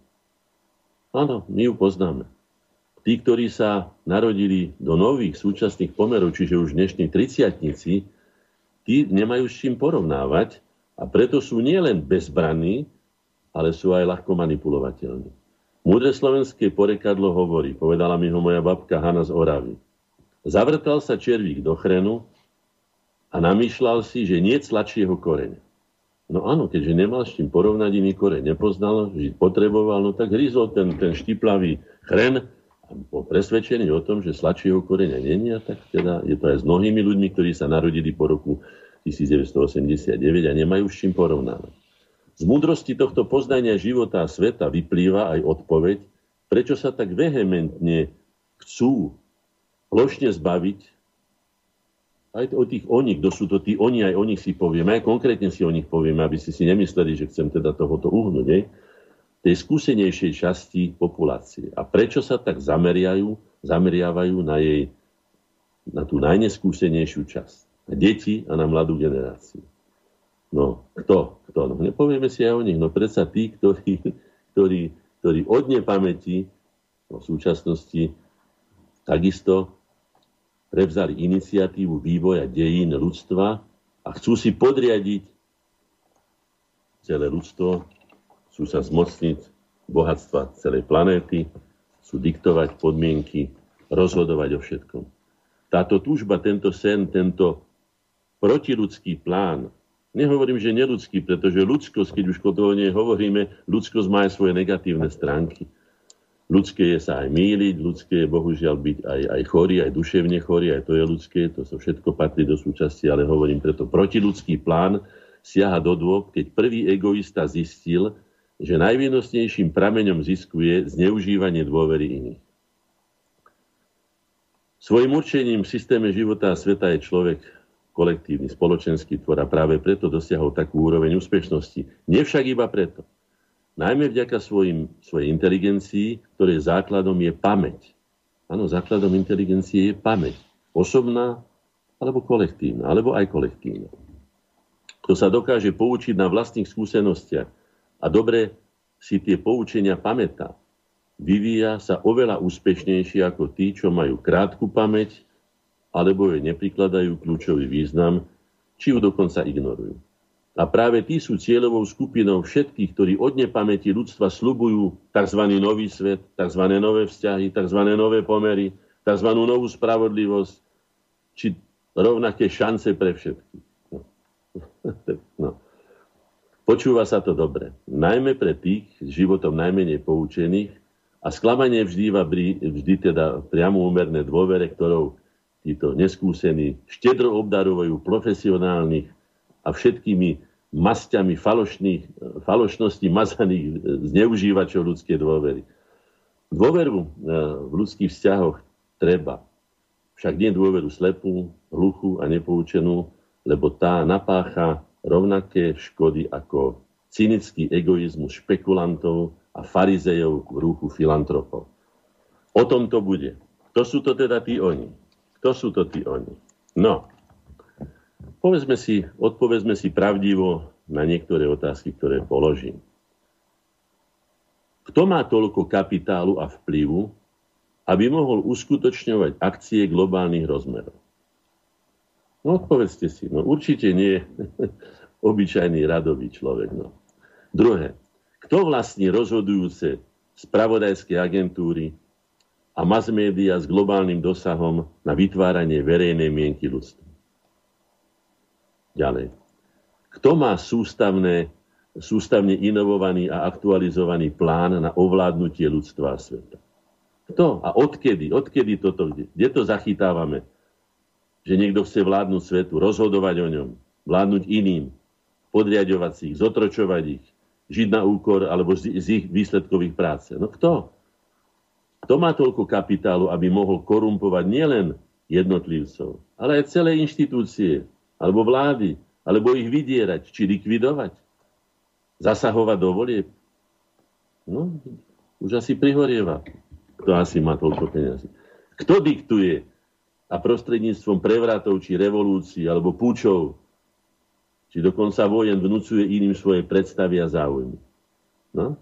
Pamätajte si možno na tisícročnú včelu, keď tam ten tulák hovorí, že bude vojna, čo na to treba? Peniaze, peníze, peneži. No? Kto má? Kto má? A nakoniec, kto môže klamať, podvádzať, kradnúť, zabíjať bez toho, aby bol potrestaný? A navyše aj sa dopúšťať zločinov proti ľudskosti. A nič sa mu nestane. No, už by ste boli asi pri odpovedi. Určite, kto je úprimný, na to príde. No ale poďme ako konkrétnejšie. Nemusíme sa tomu všetkému vyhýbať. Ne? Globálni oligarchovia, neomarxisti, neotrockisti, neokoni. No? Ich zámerom je propagovaním a podporovaním ľudských slabostí, zbaviť ľudstvo slobody, závislosťami na konzumnom životnom štýle a jeho produktoch, degradujúcich osobnosť človeka na konzumný stroj alebo konzumujúci stroj. Zmocniť sa jeho tvorivého potenciálu. Budeme o chvíľku aj konkrétni, úplne konkrétni a menovití. A parazitovať na jeho hodnotách. Cieľom je kontrola a úplné podriadenie ľudstva úzkej skupine najvplyvnejších oligarchov a zmocnenie sa zdrojov sveta, čím dosiahnu faktickú svetovládu ako moc nad ľudstvom a svetom bez akejkoľvek kontroly, čiže neobmedzená totalita a tyrania. Rovná sa to neobmedzená totalita a tyrania. Už boli na tom písané knihy. A nie jedna. Mnohí ľudia to predpovedali už takmer pred 100 rokmi. Pred, predpokladali, kam bude viesť taká obrovská akumulácia kapitálu, aké sa dostali dneska. Veď vieme, že len v tomto období tejto tzv. koronakrízy, hej, alebo koronahystérie, nazvime to ako chceme, sa tí najbohatší ochudobnili zhruba, pokiaľ si dobre pamätám, o 4 bilióny a asi dolárov podľa všetkého. A tí chudobnejší, alebo ten zvyšok sveta, to, to znamená, že tí, ktorí tvoria tých 7 miliard, to je ten zvyšok sveta, tí ochudobnili zhruba o 3,5 bilióna, alebo 4, ak je to teda pravdivé. Jedným z najúčinnejších spôsobov na podriadenie si ľudstva je zadlženie štátov. Čo asi vzniká teraz, keď všetky tie lockdowny a to všetko, čo tu je, tie výluky, tie obmedzenia a to všetko, zatvorenie prevádzok, zrútenie sa celého trhu, povedzme aj, aj e, pre štáty, ako je povedzme Portugalsko, lebo ja neviem, Španielsko, alebo Taliansko, alebo Grécko, ktoré žijú z turistického ruchu, alebo teda veľkú časť hrubého domáceho produktu tvorí teda turistika. Ako som sa dopočul, tak dokonca aj národné parky, ktoré boli e, založené na tom, že dostávali peniaze od tých, ktorí chodili do tých národných parkov pozerať, ako tam tá zver žije, alebo povedzme nakoniec aj futbalové, alebo iné mužstva hokejové, ktoré nemajú žiadnu, žiadnych divákov tam. To všetko sa zadlžuje. A tu platí to, že jedným z najúčinnejších spôsobov na podriadenie si kohokoľvek ale aj celého ľudstva, alebo veľké jeho časti je zadlženie štátov alebo zadlženie subjektov a skorumpovanie ich predstaviteľov. To je v chudobe, ten je potom samozrejme, že náchylnejší zobrať už akékoľvek peniaze, aby prežil, aby zachránil rodinu, aby neprišiel obyt, aby neviem čo všetko a tak ďalej a tak ďalej. Ten, tento, preto globalisti potrebujú neobmedzené množstvo peňazí ako korupčného kapitálu. Na korumpovanie výhodami a oceneniami používajú rôzne medzinárodné inštitúcie, napríklad aj Nobelovú cenu. Áno. Ak už môže byť nositeľom Nobelovej ceny masový vrah, ktorý rozputal, alebo dal príkaz, priamy príkaz svojim rozkazom prezidenta bombardovať iné štáty a zabíjať bezbraných ľudí, čo je teroristický akt, lebo zabíjanie bezbraného civilného obyvateľstva je teroristický akt.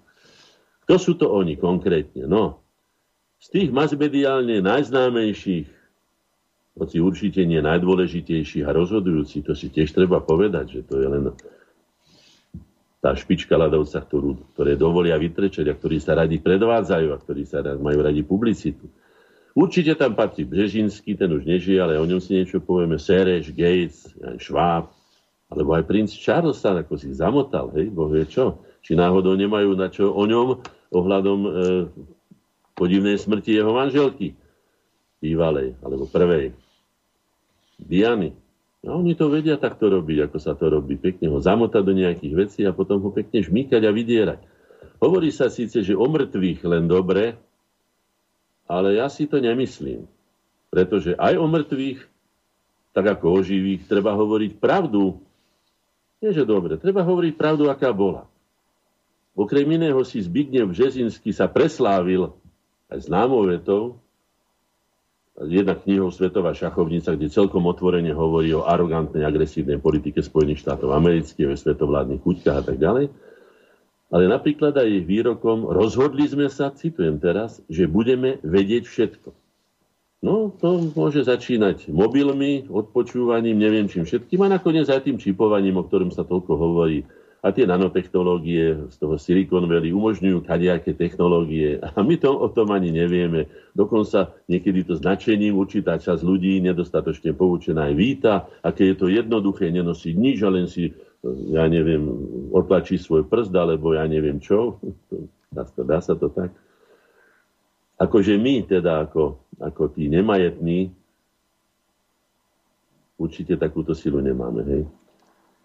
Uh, čo je cieľom, takisto vieme, je to totálna kontrola. Môžeme si ich rad radom rozoberať. Tuto mám pred sebou Gatesa z jeho známej prednášky TED X prednáška vakcíny sú definitívnou cestou na zastavenie populačného rastu. No, tak keď už niekto vyhlási takúto vec a vyhlási ju verejne, to si môžete pozrieť na internete, to znamená, že asi kalé úmysly s ľudstvom nemá pre širokú verejnosť hovorí o svojom humánnom poslaní, dokonca aj humánne poslanie, hej. On, ktorý po dlhé roky financuje siete potratových kliník, pred pár rokmi dokonca daroval e, milióny na rozvoj alebo vývoj mikročipu na ovládanie plodnosti na diel. Nie je to náhodou manipulácia non plus ultra? Zbavovanie človeka slobodného rozhodovania, toho základného, čo patrí k základným ľudským právam a slobodám?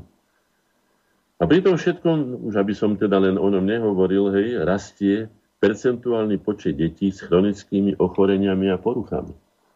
Ja som nikdy nevedel o tých chorobách dýchacieho ústrojenstva, alebo lepkových, alebo takýchto iných problémoch tráviaceho traktu, ktoré sú teraz už dosť bežné. Ale si zoberme, že k nám chodí, ako som už povedal, 800 až 900 kamionov denne cudzích potravín z cudzieho sveta. Nevieme ani z čoho sa vyrábajú, čím sú konzervované, čo je v nich skladka chemizované, veľmi často GMO potravín, teda geneticky modifikované.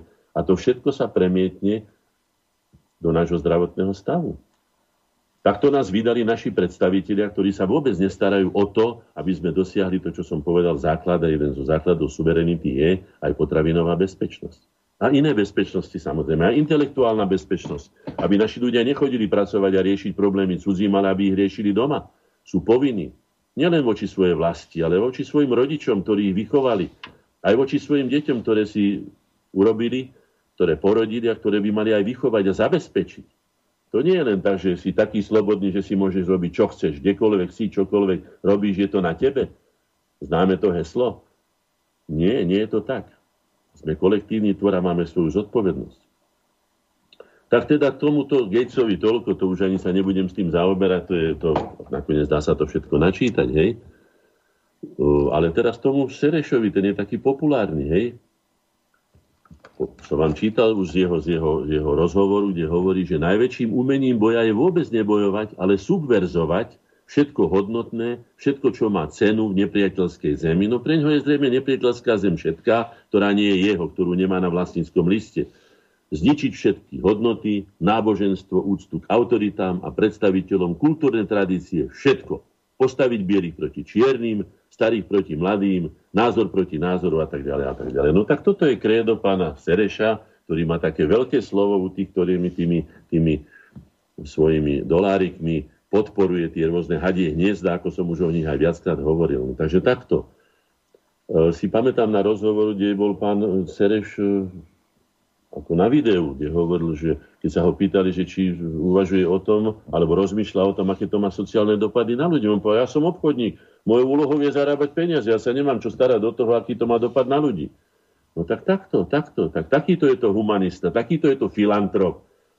Nie je to farizejské filantropistvo? No nechám to na vás, si urobte svoj názor, ak chcete ďalej vyznávať, nemôžem vám tom brániť, ale, ale zamyslite sa, zamyslite sa nad sebou.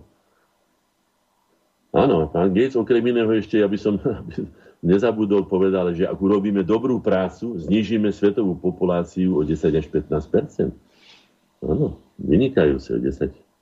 Áno. Tak to je, to je koľko? To je vyše miliardy ľudí. No, potom tu máme ďalších takýchto, takýchto, takýchto apologétov a manipulátorov, hej?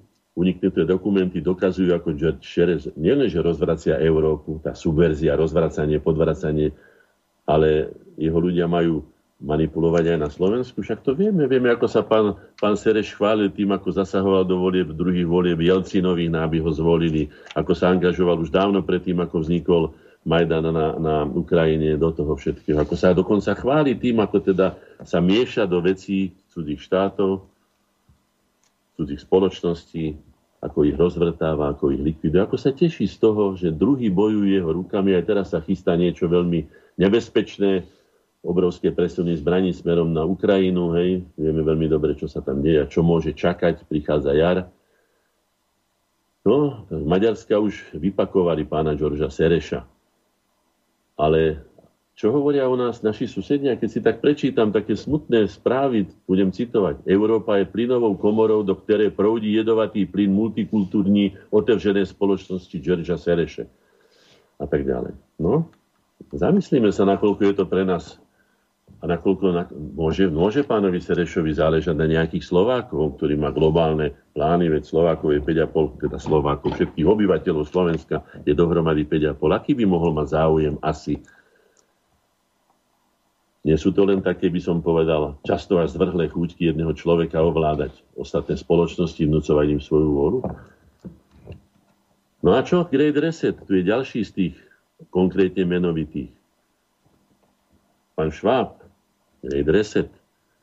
Ináč tým iluzionistom. Iluzionisti v podstate sú klamári, to tak vezmeme, lebo vieme, že to, čo je ilúziou, to nemôže byť skutočnosťou. A manipulátori sú fakticky podvodníci. Takže títo ľudia z tohto veľkého kredla iluzionistov a manipulátorov, ktorých tak často spomína, medzi nich patrí aj títo pán Šváb a to ich slubovanie také tých, tých nových skutočností. No, ale čo je cieľom toho veľkého resetu, toho reštartu a prečo to robia? Veď každý z nás vedel, že potom, čo sa tlačia doláre a nakoniec aj eurá už desiatky rokov sa tlačia bez toho, aby boli kryté, že musí dojsť totálnemu krachu. Aby ten krach prekryli, tak musia niečo urobiť. Musia to zvaliť na niekoho iného, tak ako chcú špinavosť planéty zvaliť na nás, ale na, na tú väčšinu, ale to, že oni, jeden z takých ľudí, povedzme vlastní jeden obrovský, ja neviem, za oceánsku loď, mu slúži, ja neviem, 500 ľudí na to, aby sa mohla jedna rodina, neviem akým spôsobom teda uspokojovať a čím sa to všetko dá, ako sa to dá vôbec minúť také obrovské peniaze. Spojené štáty americké okolo 4% hrubého domáceho produktu celého sveta, ale spotrebujú okolo 40 až 50 a tak ďalej podľa štatistík. No ale k tomu veľkému resetu, čo nás teda čaká? Agenda Great Resetu. No áno, tu mám taký zoznam vecí, ktoré ľudia, ktorí sa s tým zaoberajú. Trvalé pandemické lockdowny a ekonomická kontrola, pokiaľ sa manipulácia nepodrobí lekárskej tyranii. Áno, nie je to náhodou lekárska tyrania, keď vám povedia, že budete mať nejaký COVID pas a keď ho nebudete mať, tak budete vylúčení zo spoločenského života. Nepripomína vám to napríklad žlté hviezdy, že ste občanom druhej kategórie alebo tretej, alebo ste úplne out mimo ľudských práv a ostatných len preto, že ste si dovolili slobodne rozhodnúť o svojom zdraví. Ďalej lekárske pasy trasovanie kontaktov ako súčasť každodenného života. Vieme, že v Číne to už zaviedli, no tak samozrejme Čína náš vzor, teraz bol, nedávno bol sovietský zväz, teraz je Spojené štáty americké a teraz ešte aj Čína bude náš vzor, ako keby sme nemali zdravý rozum. Nevedeli, čo máme robiť s vlastnými životmi.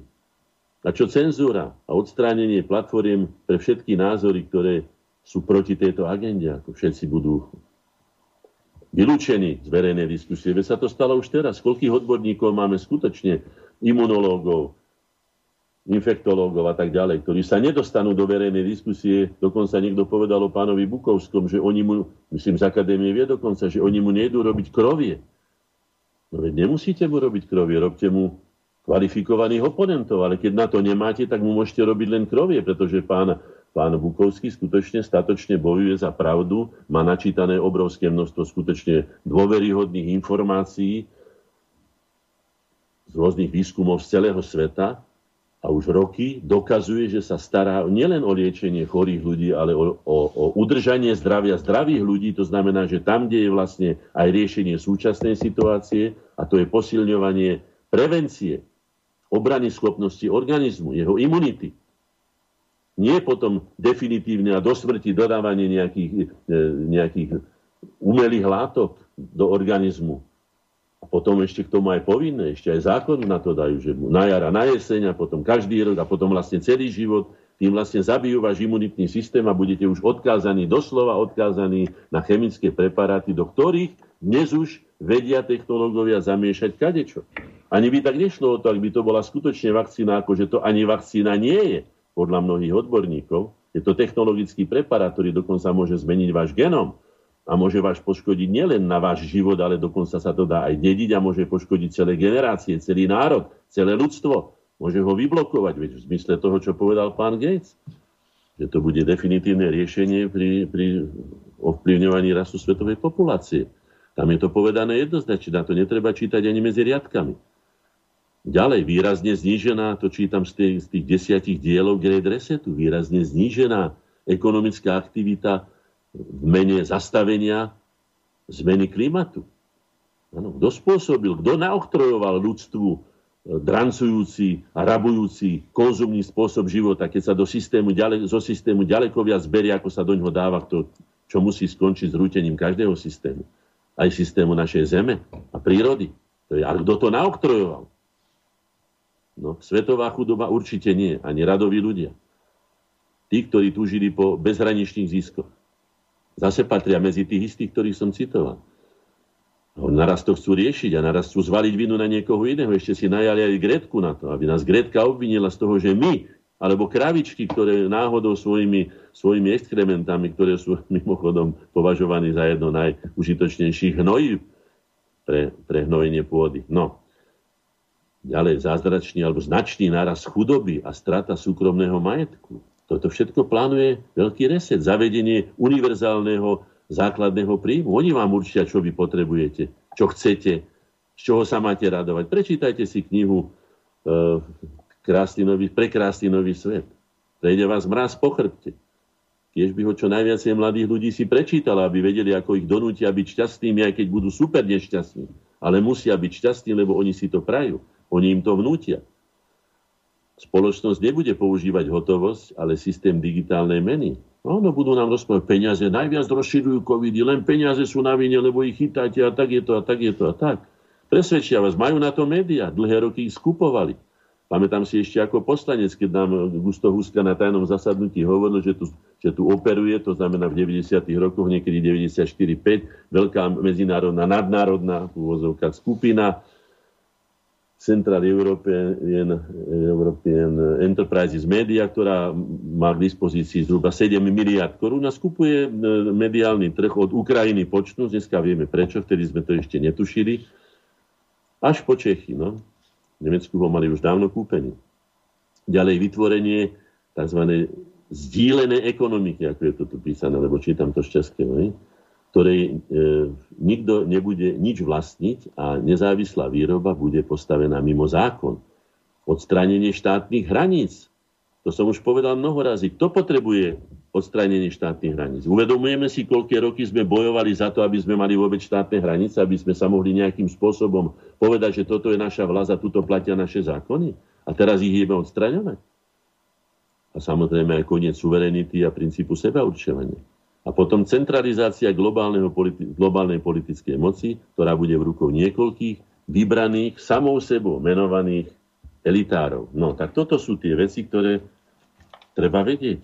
Treba vedieť. A čo si praje taký princ Charles na tom svojom známom známom Davoskom fóre. To je, by malo byť tiež podrobené kritike. Je nezbytné podmaniť si ľudskou fantázií a vúli. Čítam, áno. Ak si niekto podmaní ľudskú fantáziu a vôľu, to znamená, že človeka urobí prázdnu kožu. To už nebude človek. Ja sa spýtam, a kto je to ten pán princ Charles? Čím je taký významný? Čo také významné urobil okrem toho, že sa narodil do nejakej kráľovskej kolísky? Čo urobil tento človek pre ľudstvo a pre svet? Áno? No nič, podľa mňa nič, nič. A dovolí si takýmto drzým, bezočivým spôsobom, ktorý ja nazývam zločin proti ľudskosti, povedať, že je nevyhnutné podmaniť si ľudskú fantáziu a vôľu. To je zničenie ľudskosti. Viete, čo všetko považujem ja za zločiny proti ľudskosti? Napríklad zločin bezcitnosti k iným. Alebo zločin sebeckej bezohľadnosti. Zločin ľudskej nadradenosti. Zločin lahostajnosti, keď treba pomáhať. Zločin násilníctva proti bezbranným. Teror, áno. Zločin odmietnutia pomoci v ohrození. Sa spýtam, keď už toľko rozpráva o tvorení spoločnosti, koľko má ten pán Sereš na tých svojich obrovských majetkoch, ktorý má tých, tých imigrantov z Afriky, z Ázie, koľko ich tam prijal? Koľko sa mu ich tam e, stanuje, alebo ja neviem, býva v jeho komnatách, alebo stanuje na jeho pozemkoch? Koľko, pán Sereš? Ja vám to rovno poviem, nikoľko, ani jeden. Naopak sú to prísne strážené objekty. Ďalšie zločin, zločin zneužívania detí, zločin propagovania zvrhlosti, zločin tolerovania neludskosti, zločin brania nádej a motivácie žiť a tak ďalej a tak ďalej. Vy si doplňte ďalej, čo to je, aké sú to zločiny proti ľudskosti, ktorými sme denne vystavení. Tu mám vyjadrenie nositeľa Nobelovej ceny, fyziológa, imunológa, doktora Tusuku Honza, ktorý hovorí, ak by bol vírus prírodný, šíril by sa len na studených miestach a umieral na horúcich miestach. Citujem presne z neho. Takýto vírus je neprirodzený. Toto je umelo vytvorený vírus, úplne umelo vytvorený. Už 4 roky spolupracujem s výskumníkmi z čínskeho laboratória vo Wuhane. Všetkých zamestnancov tohto laboratória osobne poznám. Po nehode s koronou som volal všetkým, ale všetky mobily nefungujú už 3 mesiace. Na základe všetkých mojich vedomostí a výskumov môžem potvrdiť 100% dôverou, že koronavírus nie je prirodzený. A nie je to z netopierov. Čína to dokázala. Niekto však klame a skrýva túto pravdu. Jedného dňa bude pravda odhalená všetkým.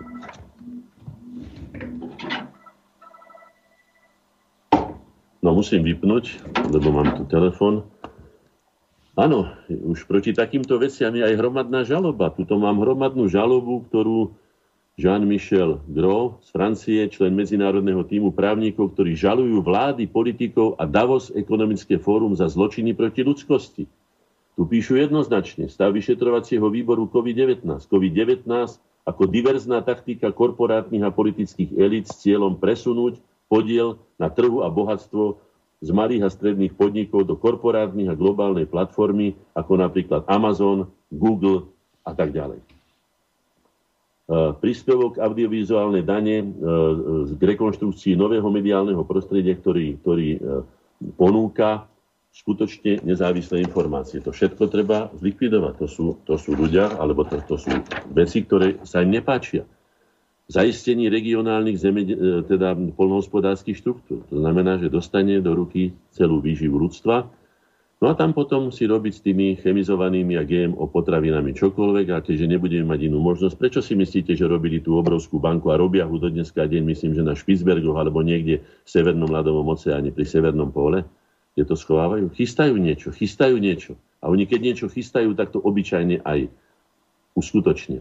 A ďalej zabezpečenie regionálnej meny, ktorá by zabránila prechodu novej meny z hora, ktorá býva, je teda v plánu Davos oligarchov plánovaná ako pridelovanie občanom zemi v prípade dobrého chovania. To znamená, že dostanete toľko peňazí, nakoľko vás ohodnotí určitá skupina, elite, a tá vám povie, alebo vám zastaví. Však už dneska sme svedkami toho, ako zastavujú aj štátom alebo niekomu celé, celé účty Spojených štátoch amerických, alebo neviem, kde všade tieto banky sídlia.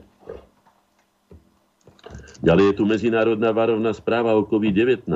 spojení zdravotníckí odborníci, viac ako 1500 členov, zdravotníckých pracovníkov, lekárov, vedcov, ktorým bolo, ktoré bolo toto stanovisko bolo zaslané vládam 30 krajín. Je tu nasledujúci komplexný text, ale ten sa nedá čítať, pretože je veľmi dlhý, ale môžem povedať aspoň základné, najdôležitejšie závery. Zostaňte doma, zachránte životy, je čistá lož. Odstrániť tieto nezákonné, nevedecké a nehygienické opatrenia zákazu pohybu lockdownu, povinné masky pre zdravé osoby, pre zdravé osoby, sociálny odstup e, na 1 alebo 2 metre. E, zákaz sociálnych kontaktov, zabiť nielen veľa ľudí, ale zničiť aj fyzické a duševné zdravie, ekonomiku, vzdelanie a ďalšie stránky života. Toto je obžaloba. V skutočnosti priebeh vírusu, koronavírusu nie je ovplyvňovaný sociálnymi opatreniami, zamykanie masky na tvár, zatvorenie reštaurácií, zákaz vychádzania.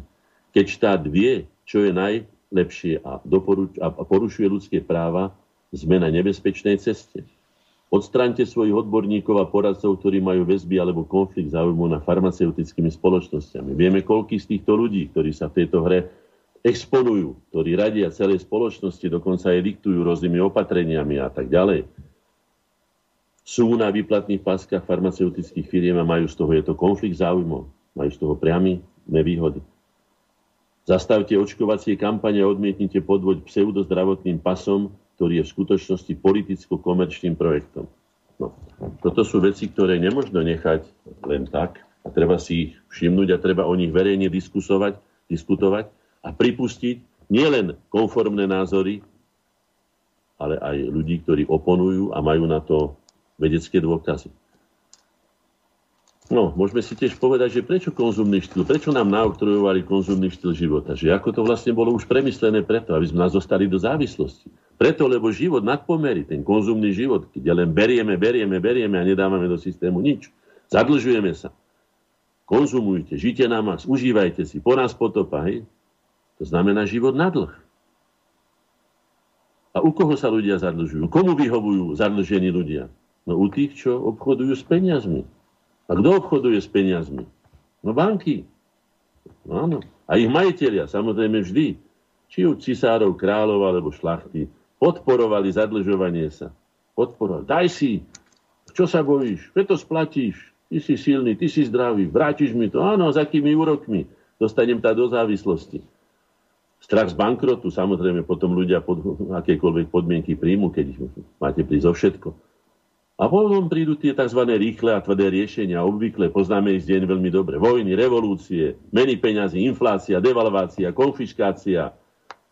Napríklad aj majetku, čiže našich úspor. Vy si myslíte, že my zarábame na tých úrokoch, na tých biedných úrokoch, ktoré máme z tých bank? Nie. Na nich zarábajú banky a my na nich strácame. To mi povedal už dávno, dávno, dávno jeden bankový odborník povedal, že žiadna banka nie je taká hlúpa, aby dala vyšší úrok, ako je inflácia peňazí. No, takže kde sú tieto hodnoty? Kde sa toto bohatstvo dostáva, alebo kto ho odsáva? No bankári, tí koncoví hráči, to sú oni. A tí si potom môžu dovoliť čokoľvek. Aj to presadzovať také symboly. Čím sim, čoho symbolom je, je rúško? Tu mám veľmi, veľmi eh, hrozný eh, obrázok. Hej. Otroci museli nosiť rúšky, masky, dokonca kovové aby jasne povedali, že nemajú to, čo ho hovoriť, že sú uzavretí, že im dajú len vtedy, keď im dajú masku dolu. Vtedy sa môžu normálne nadýchať. Čoho sú symboly? A prečo ruška? Maskami nám prekryli tvár, aby obmedzili našu vzájomnú komunikáciu a výmenu názorov. Samozrejme, že áno. Uvedomte si, že prvé, s čím sa dieťa stretne, není jazyk, alebo, alebo hlas, alebo, alebo ja neviem, slova. Slova ono ešte nerozumie, ale presne číta z matkinej tváre alebo z tváre toho blízkeho človeka, ktorý sa na ňu skláňa. Jeho náladu, jeho láskyplnosť voči tomu dieťaťu, vtedy sa ono usmieva, alebo povedzme strach, alebo niečo, vtedy sa rozplače. Áno, tam sú základné abecedy ľudského dorozumievania v mimike, e, v gestách. Až potom prídu slova, výrazy obsah týchto slov. Základným a prvotným spôsobom ľudského dorozumenia je mimika a gestikulácia, až potom jazyk. Prvé, čo dieťa vidí, ako som už povedal, je tvár matky.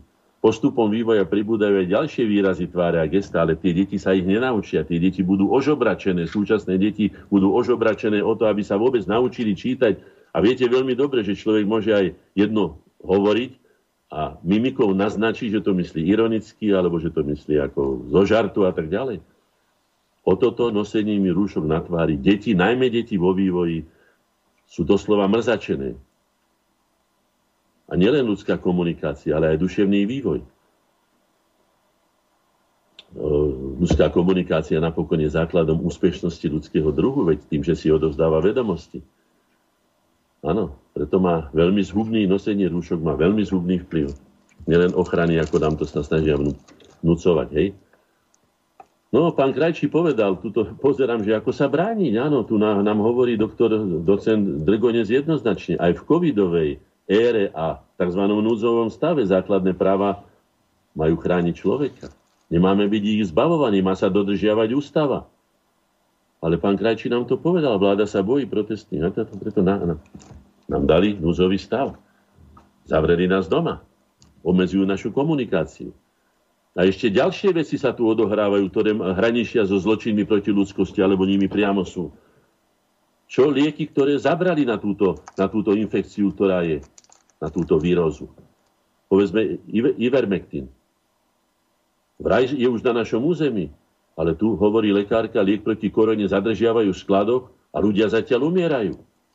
Teraz mi jeden zvolal z tých ľudí, teraz preto som zrušil ten telefón, viem o koho ide, lebo som meno tam videl, ktorý je ťažko chorý a nemôže zohnať e, Ivermectin, ktorý by mu možno pomohol, alebo aspoň zľahčil priebeh jeho choroby sú dobré, dobré skúsenosti. A teraz sa vráťme k deťom. Aké je ohrozenie detí? Pretože na nich sa zamerali najmä, ako sme si už povedali, najmä deti predškolského veku. Tu mám ten známy, ktorý som poslal už aj cez internet z knižky, e, moja prvá knižka o sexe, kde je súlož naznačená presne aj so zavádzaním penisy do pošvy a tak ďalej pre 4 až 5 ročné deti.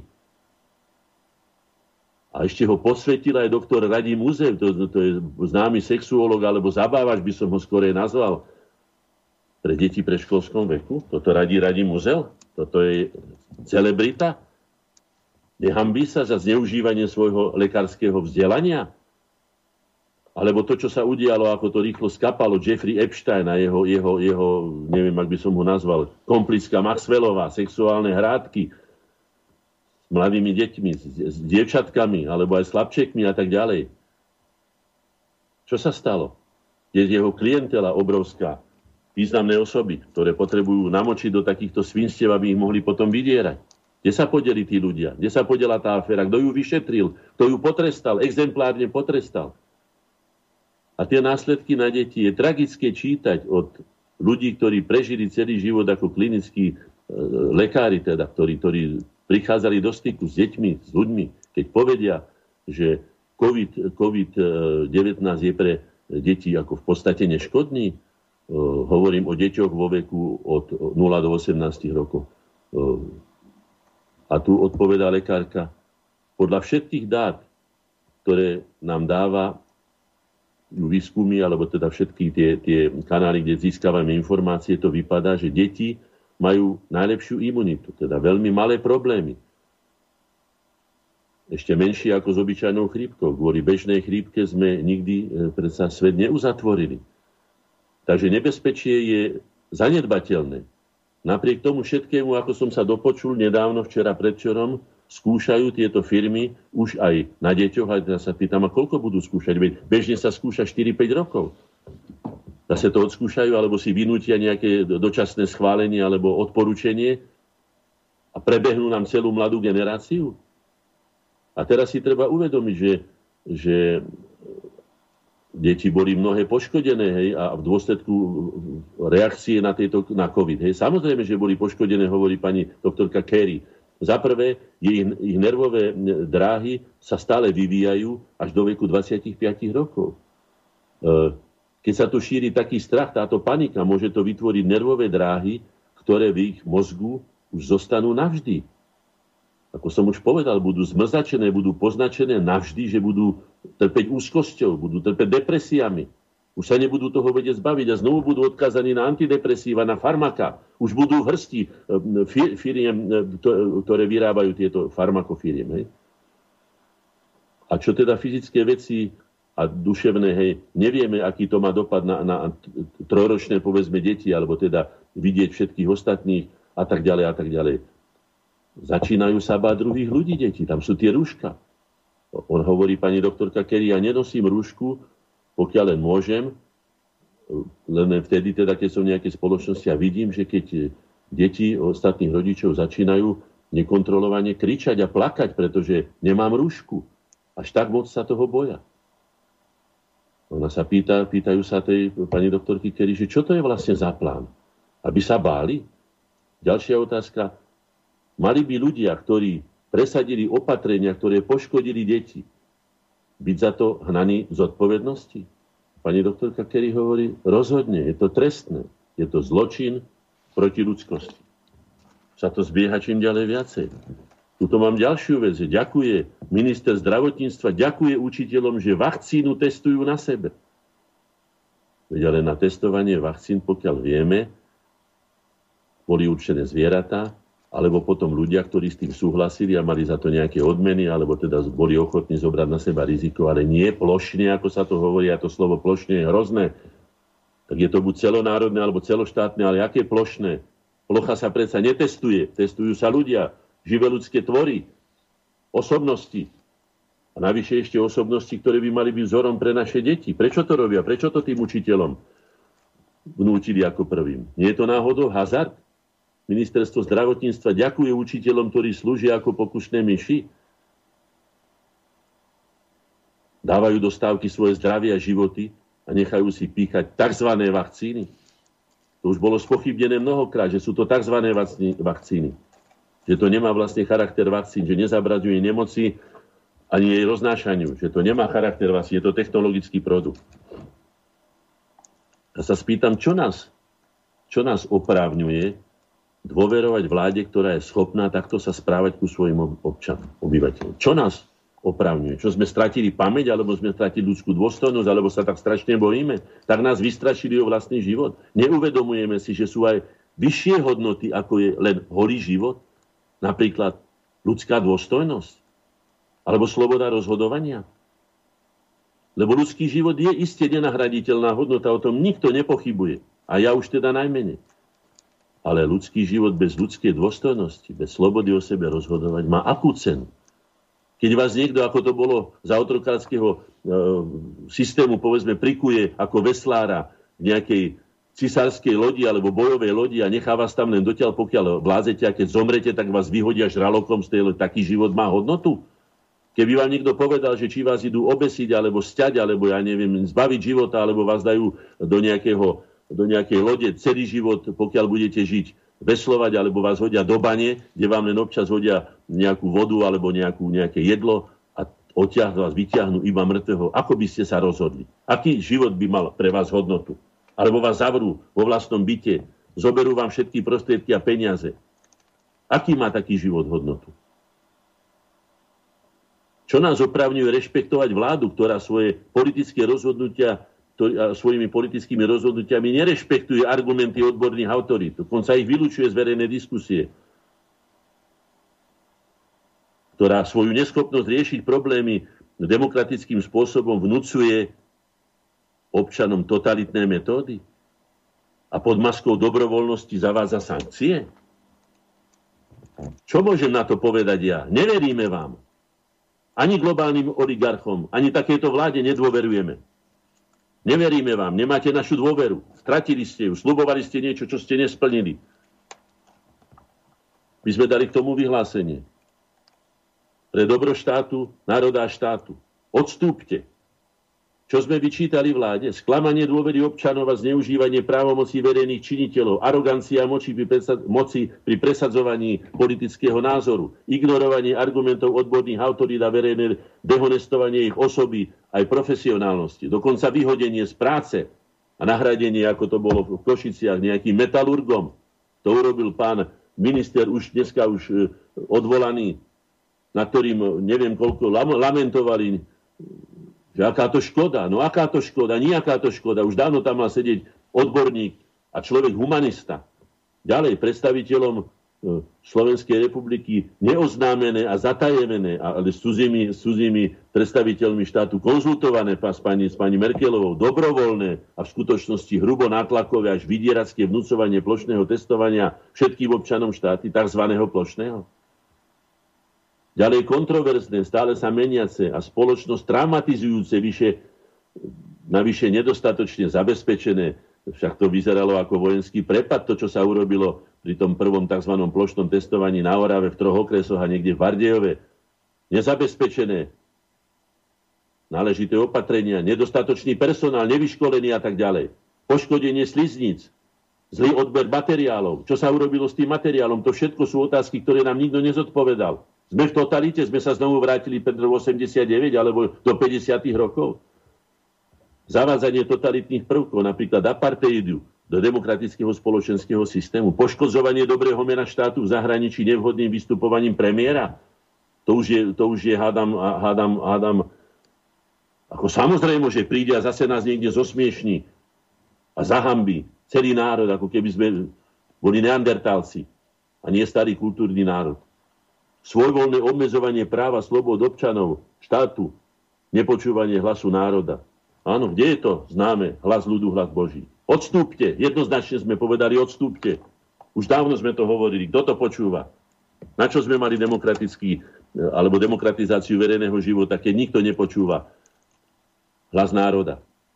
A potom ďalej sme vydali z tej odbornej stránky už v roku 2017, ešte za minulé vlády, a to si tiež treba povedať, že tá sa tiež veľmi nestarala o to, aj keď dneska majú plné ústa toho, ako by to oni riešili.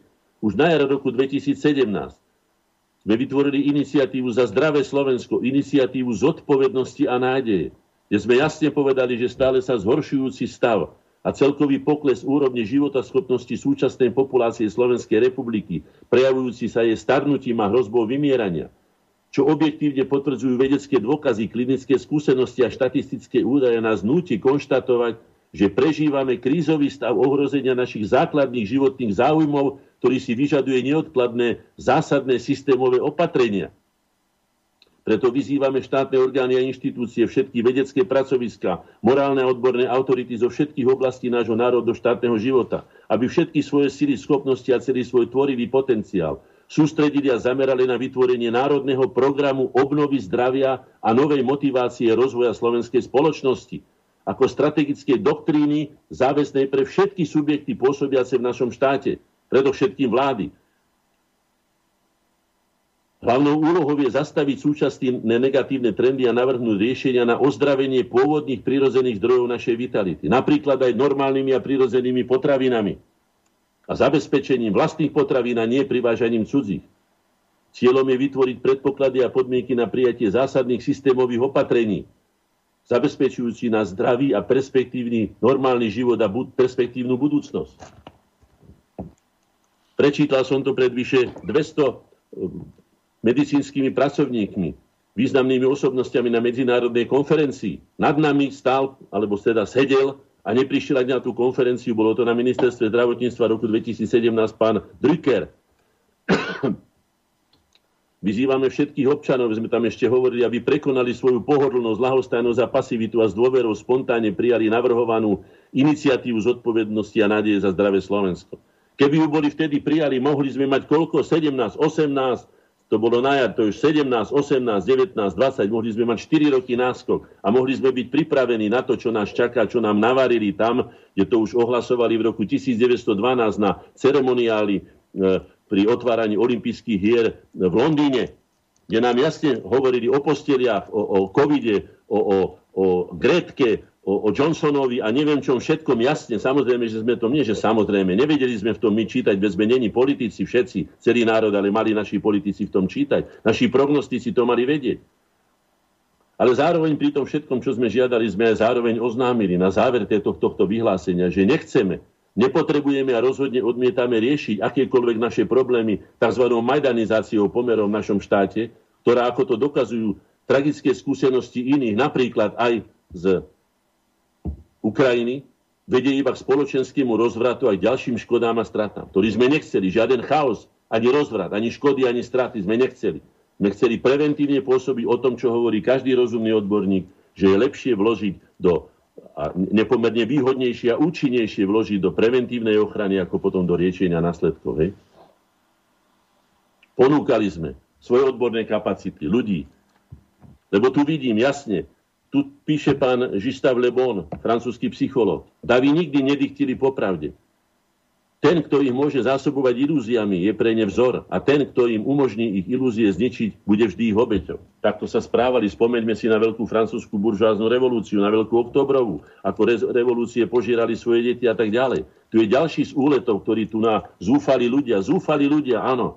Krvavý odkaz celej vláde slovenskej, tu čítam. Ultimátum na podanie demisie celej vlády. A tu nám hovoria o krvavej, krvavom odkaze tak s týmto rozhodne nesúhlasím. Takéto úlaty na to len čakajú našim. Dokonca nie som ani presvedčený, že toto nevytvorili oni, aby nás vyprovokovali k neuváženým e, krokom, ktoré nevieme zvládnuť, ktoré oni prevezmú tak, ako prevzali Majdan v, e, na Ukrajine, v Kieve a urobia si s nami, čo chcú a urobia s nami to, čo urobili v 68., keď hľadal Dubček a jeho skupina ľudskú tvár pre socializmus. A potom sme tu mali 20 rokov cudzie vojska.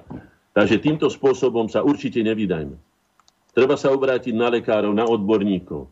Odporúčam, skutočne odporúčam, aj keď viem, že pán, pán doktor Bukovský je možno v mnohých veciach otázky svetonázoru alebo čoho, ako sa vraví, inej krvnej skupiny, ale je to statočný človek, ktorý bojuje pravdou a argumentami bojuje za to, aby sa slovenská spoločnosť skutočne ozdravila, aby sa oslobodila od toho strachu, ktorý je bol vnúcovaný.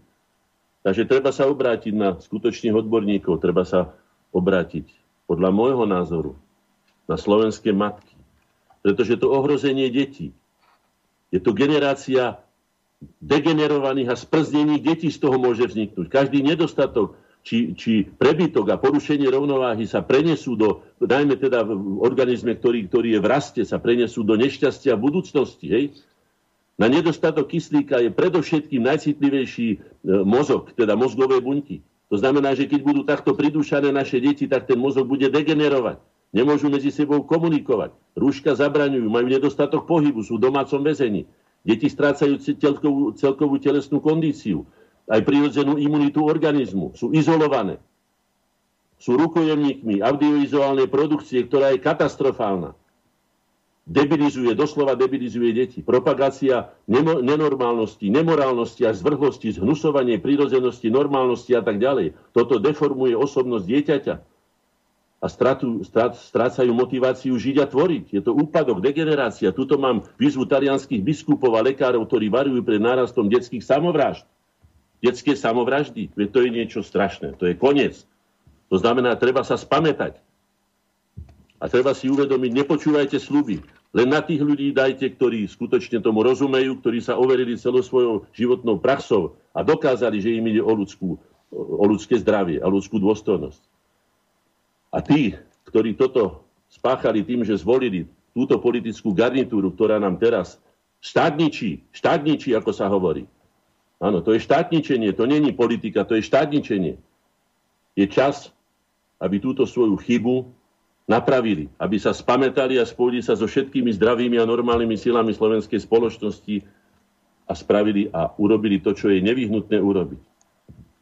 Aby ju ozdravili, aby sme boli ďalej schopní vykonávať to, čo sme si presavzali ako, ako zdravé ľudské bytosti. Vážení priatelia, neviem, čo ešte všetko, mám toho na srdci skutočne veľa, takisto aj vy. Vyzerá to tak, že to bude pokračovať, neviem dokedy, ale je aj na nás, aby sme tomu zabránili a urobili všetko. Treba spojiť všetky zdravé sily slovenskej spoločnosti a zabrániť tomu, čo sa na nás chystá, ako vidíte, aj z globálnych, aj z domácich sfér. Ďakujem vám veľmi pekne a teším sa na budúce stretnutie. Táto relácia vznikla za podpory dobrovoľných príspevkov našich poslucháčov. I ty sa k ním môžeš pridať. Viac informácií nájdeš na www.slobodnyvysielac.sk Ďakujeme.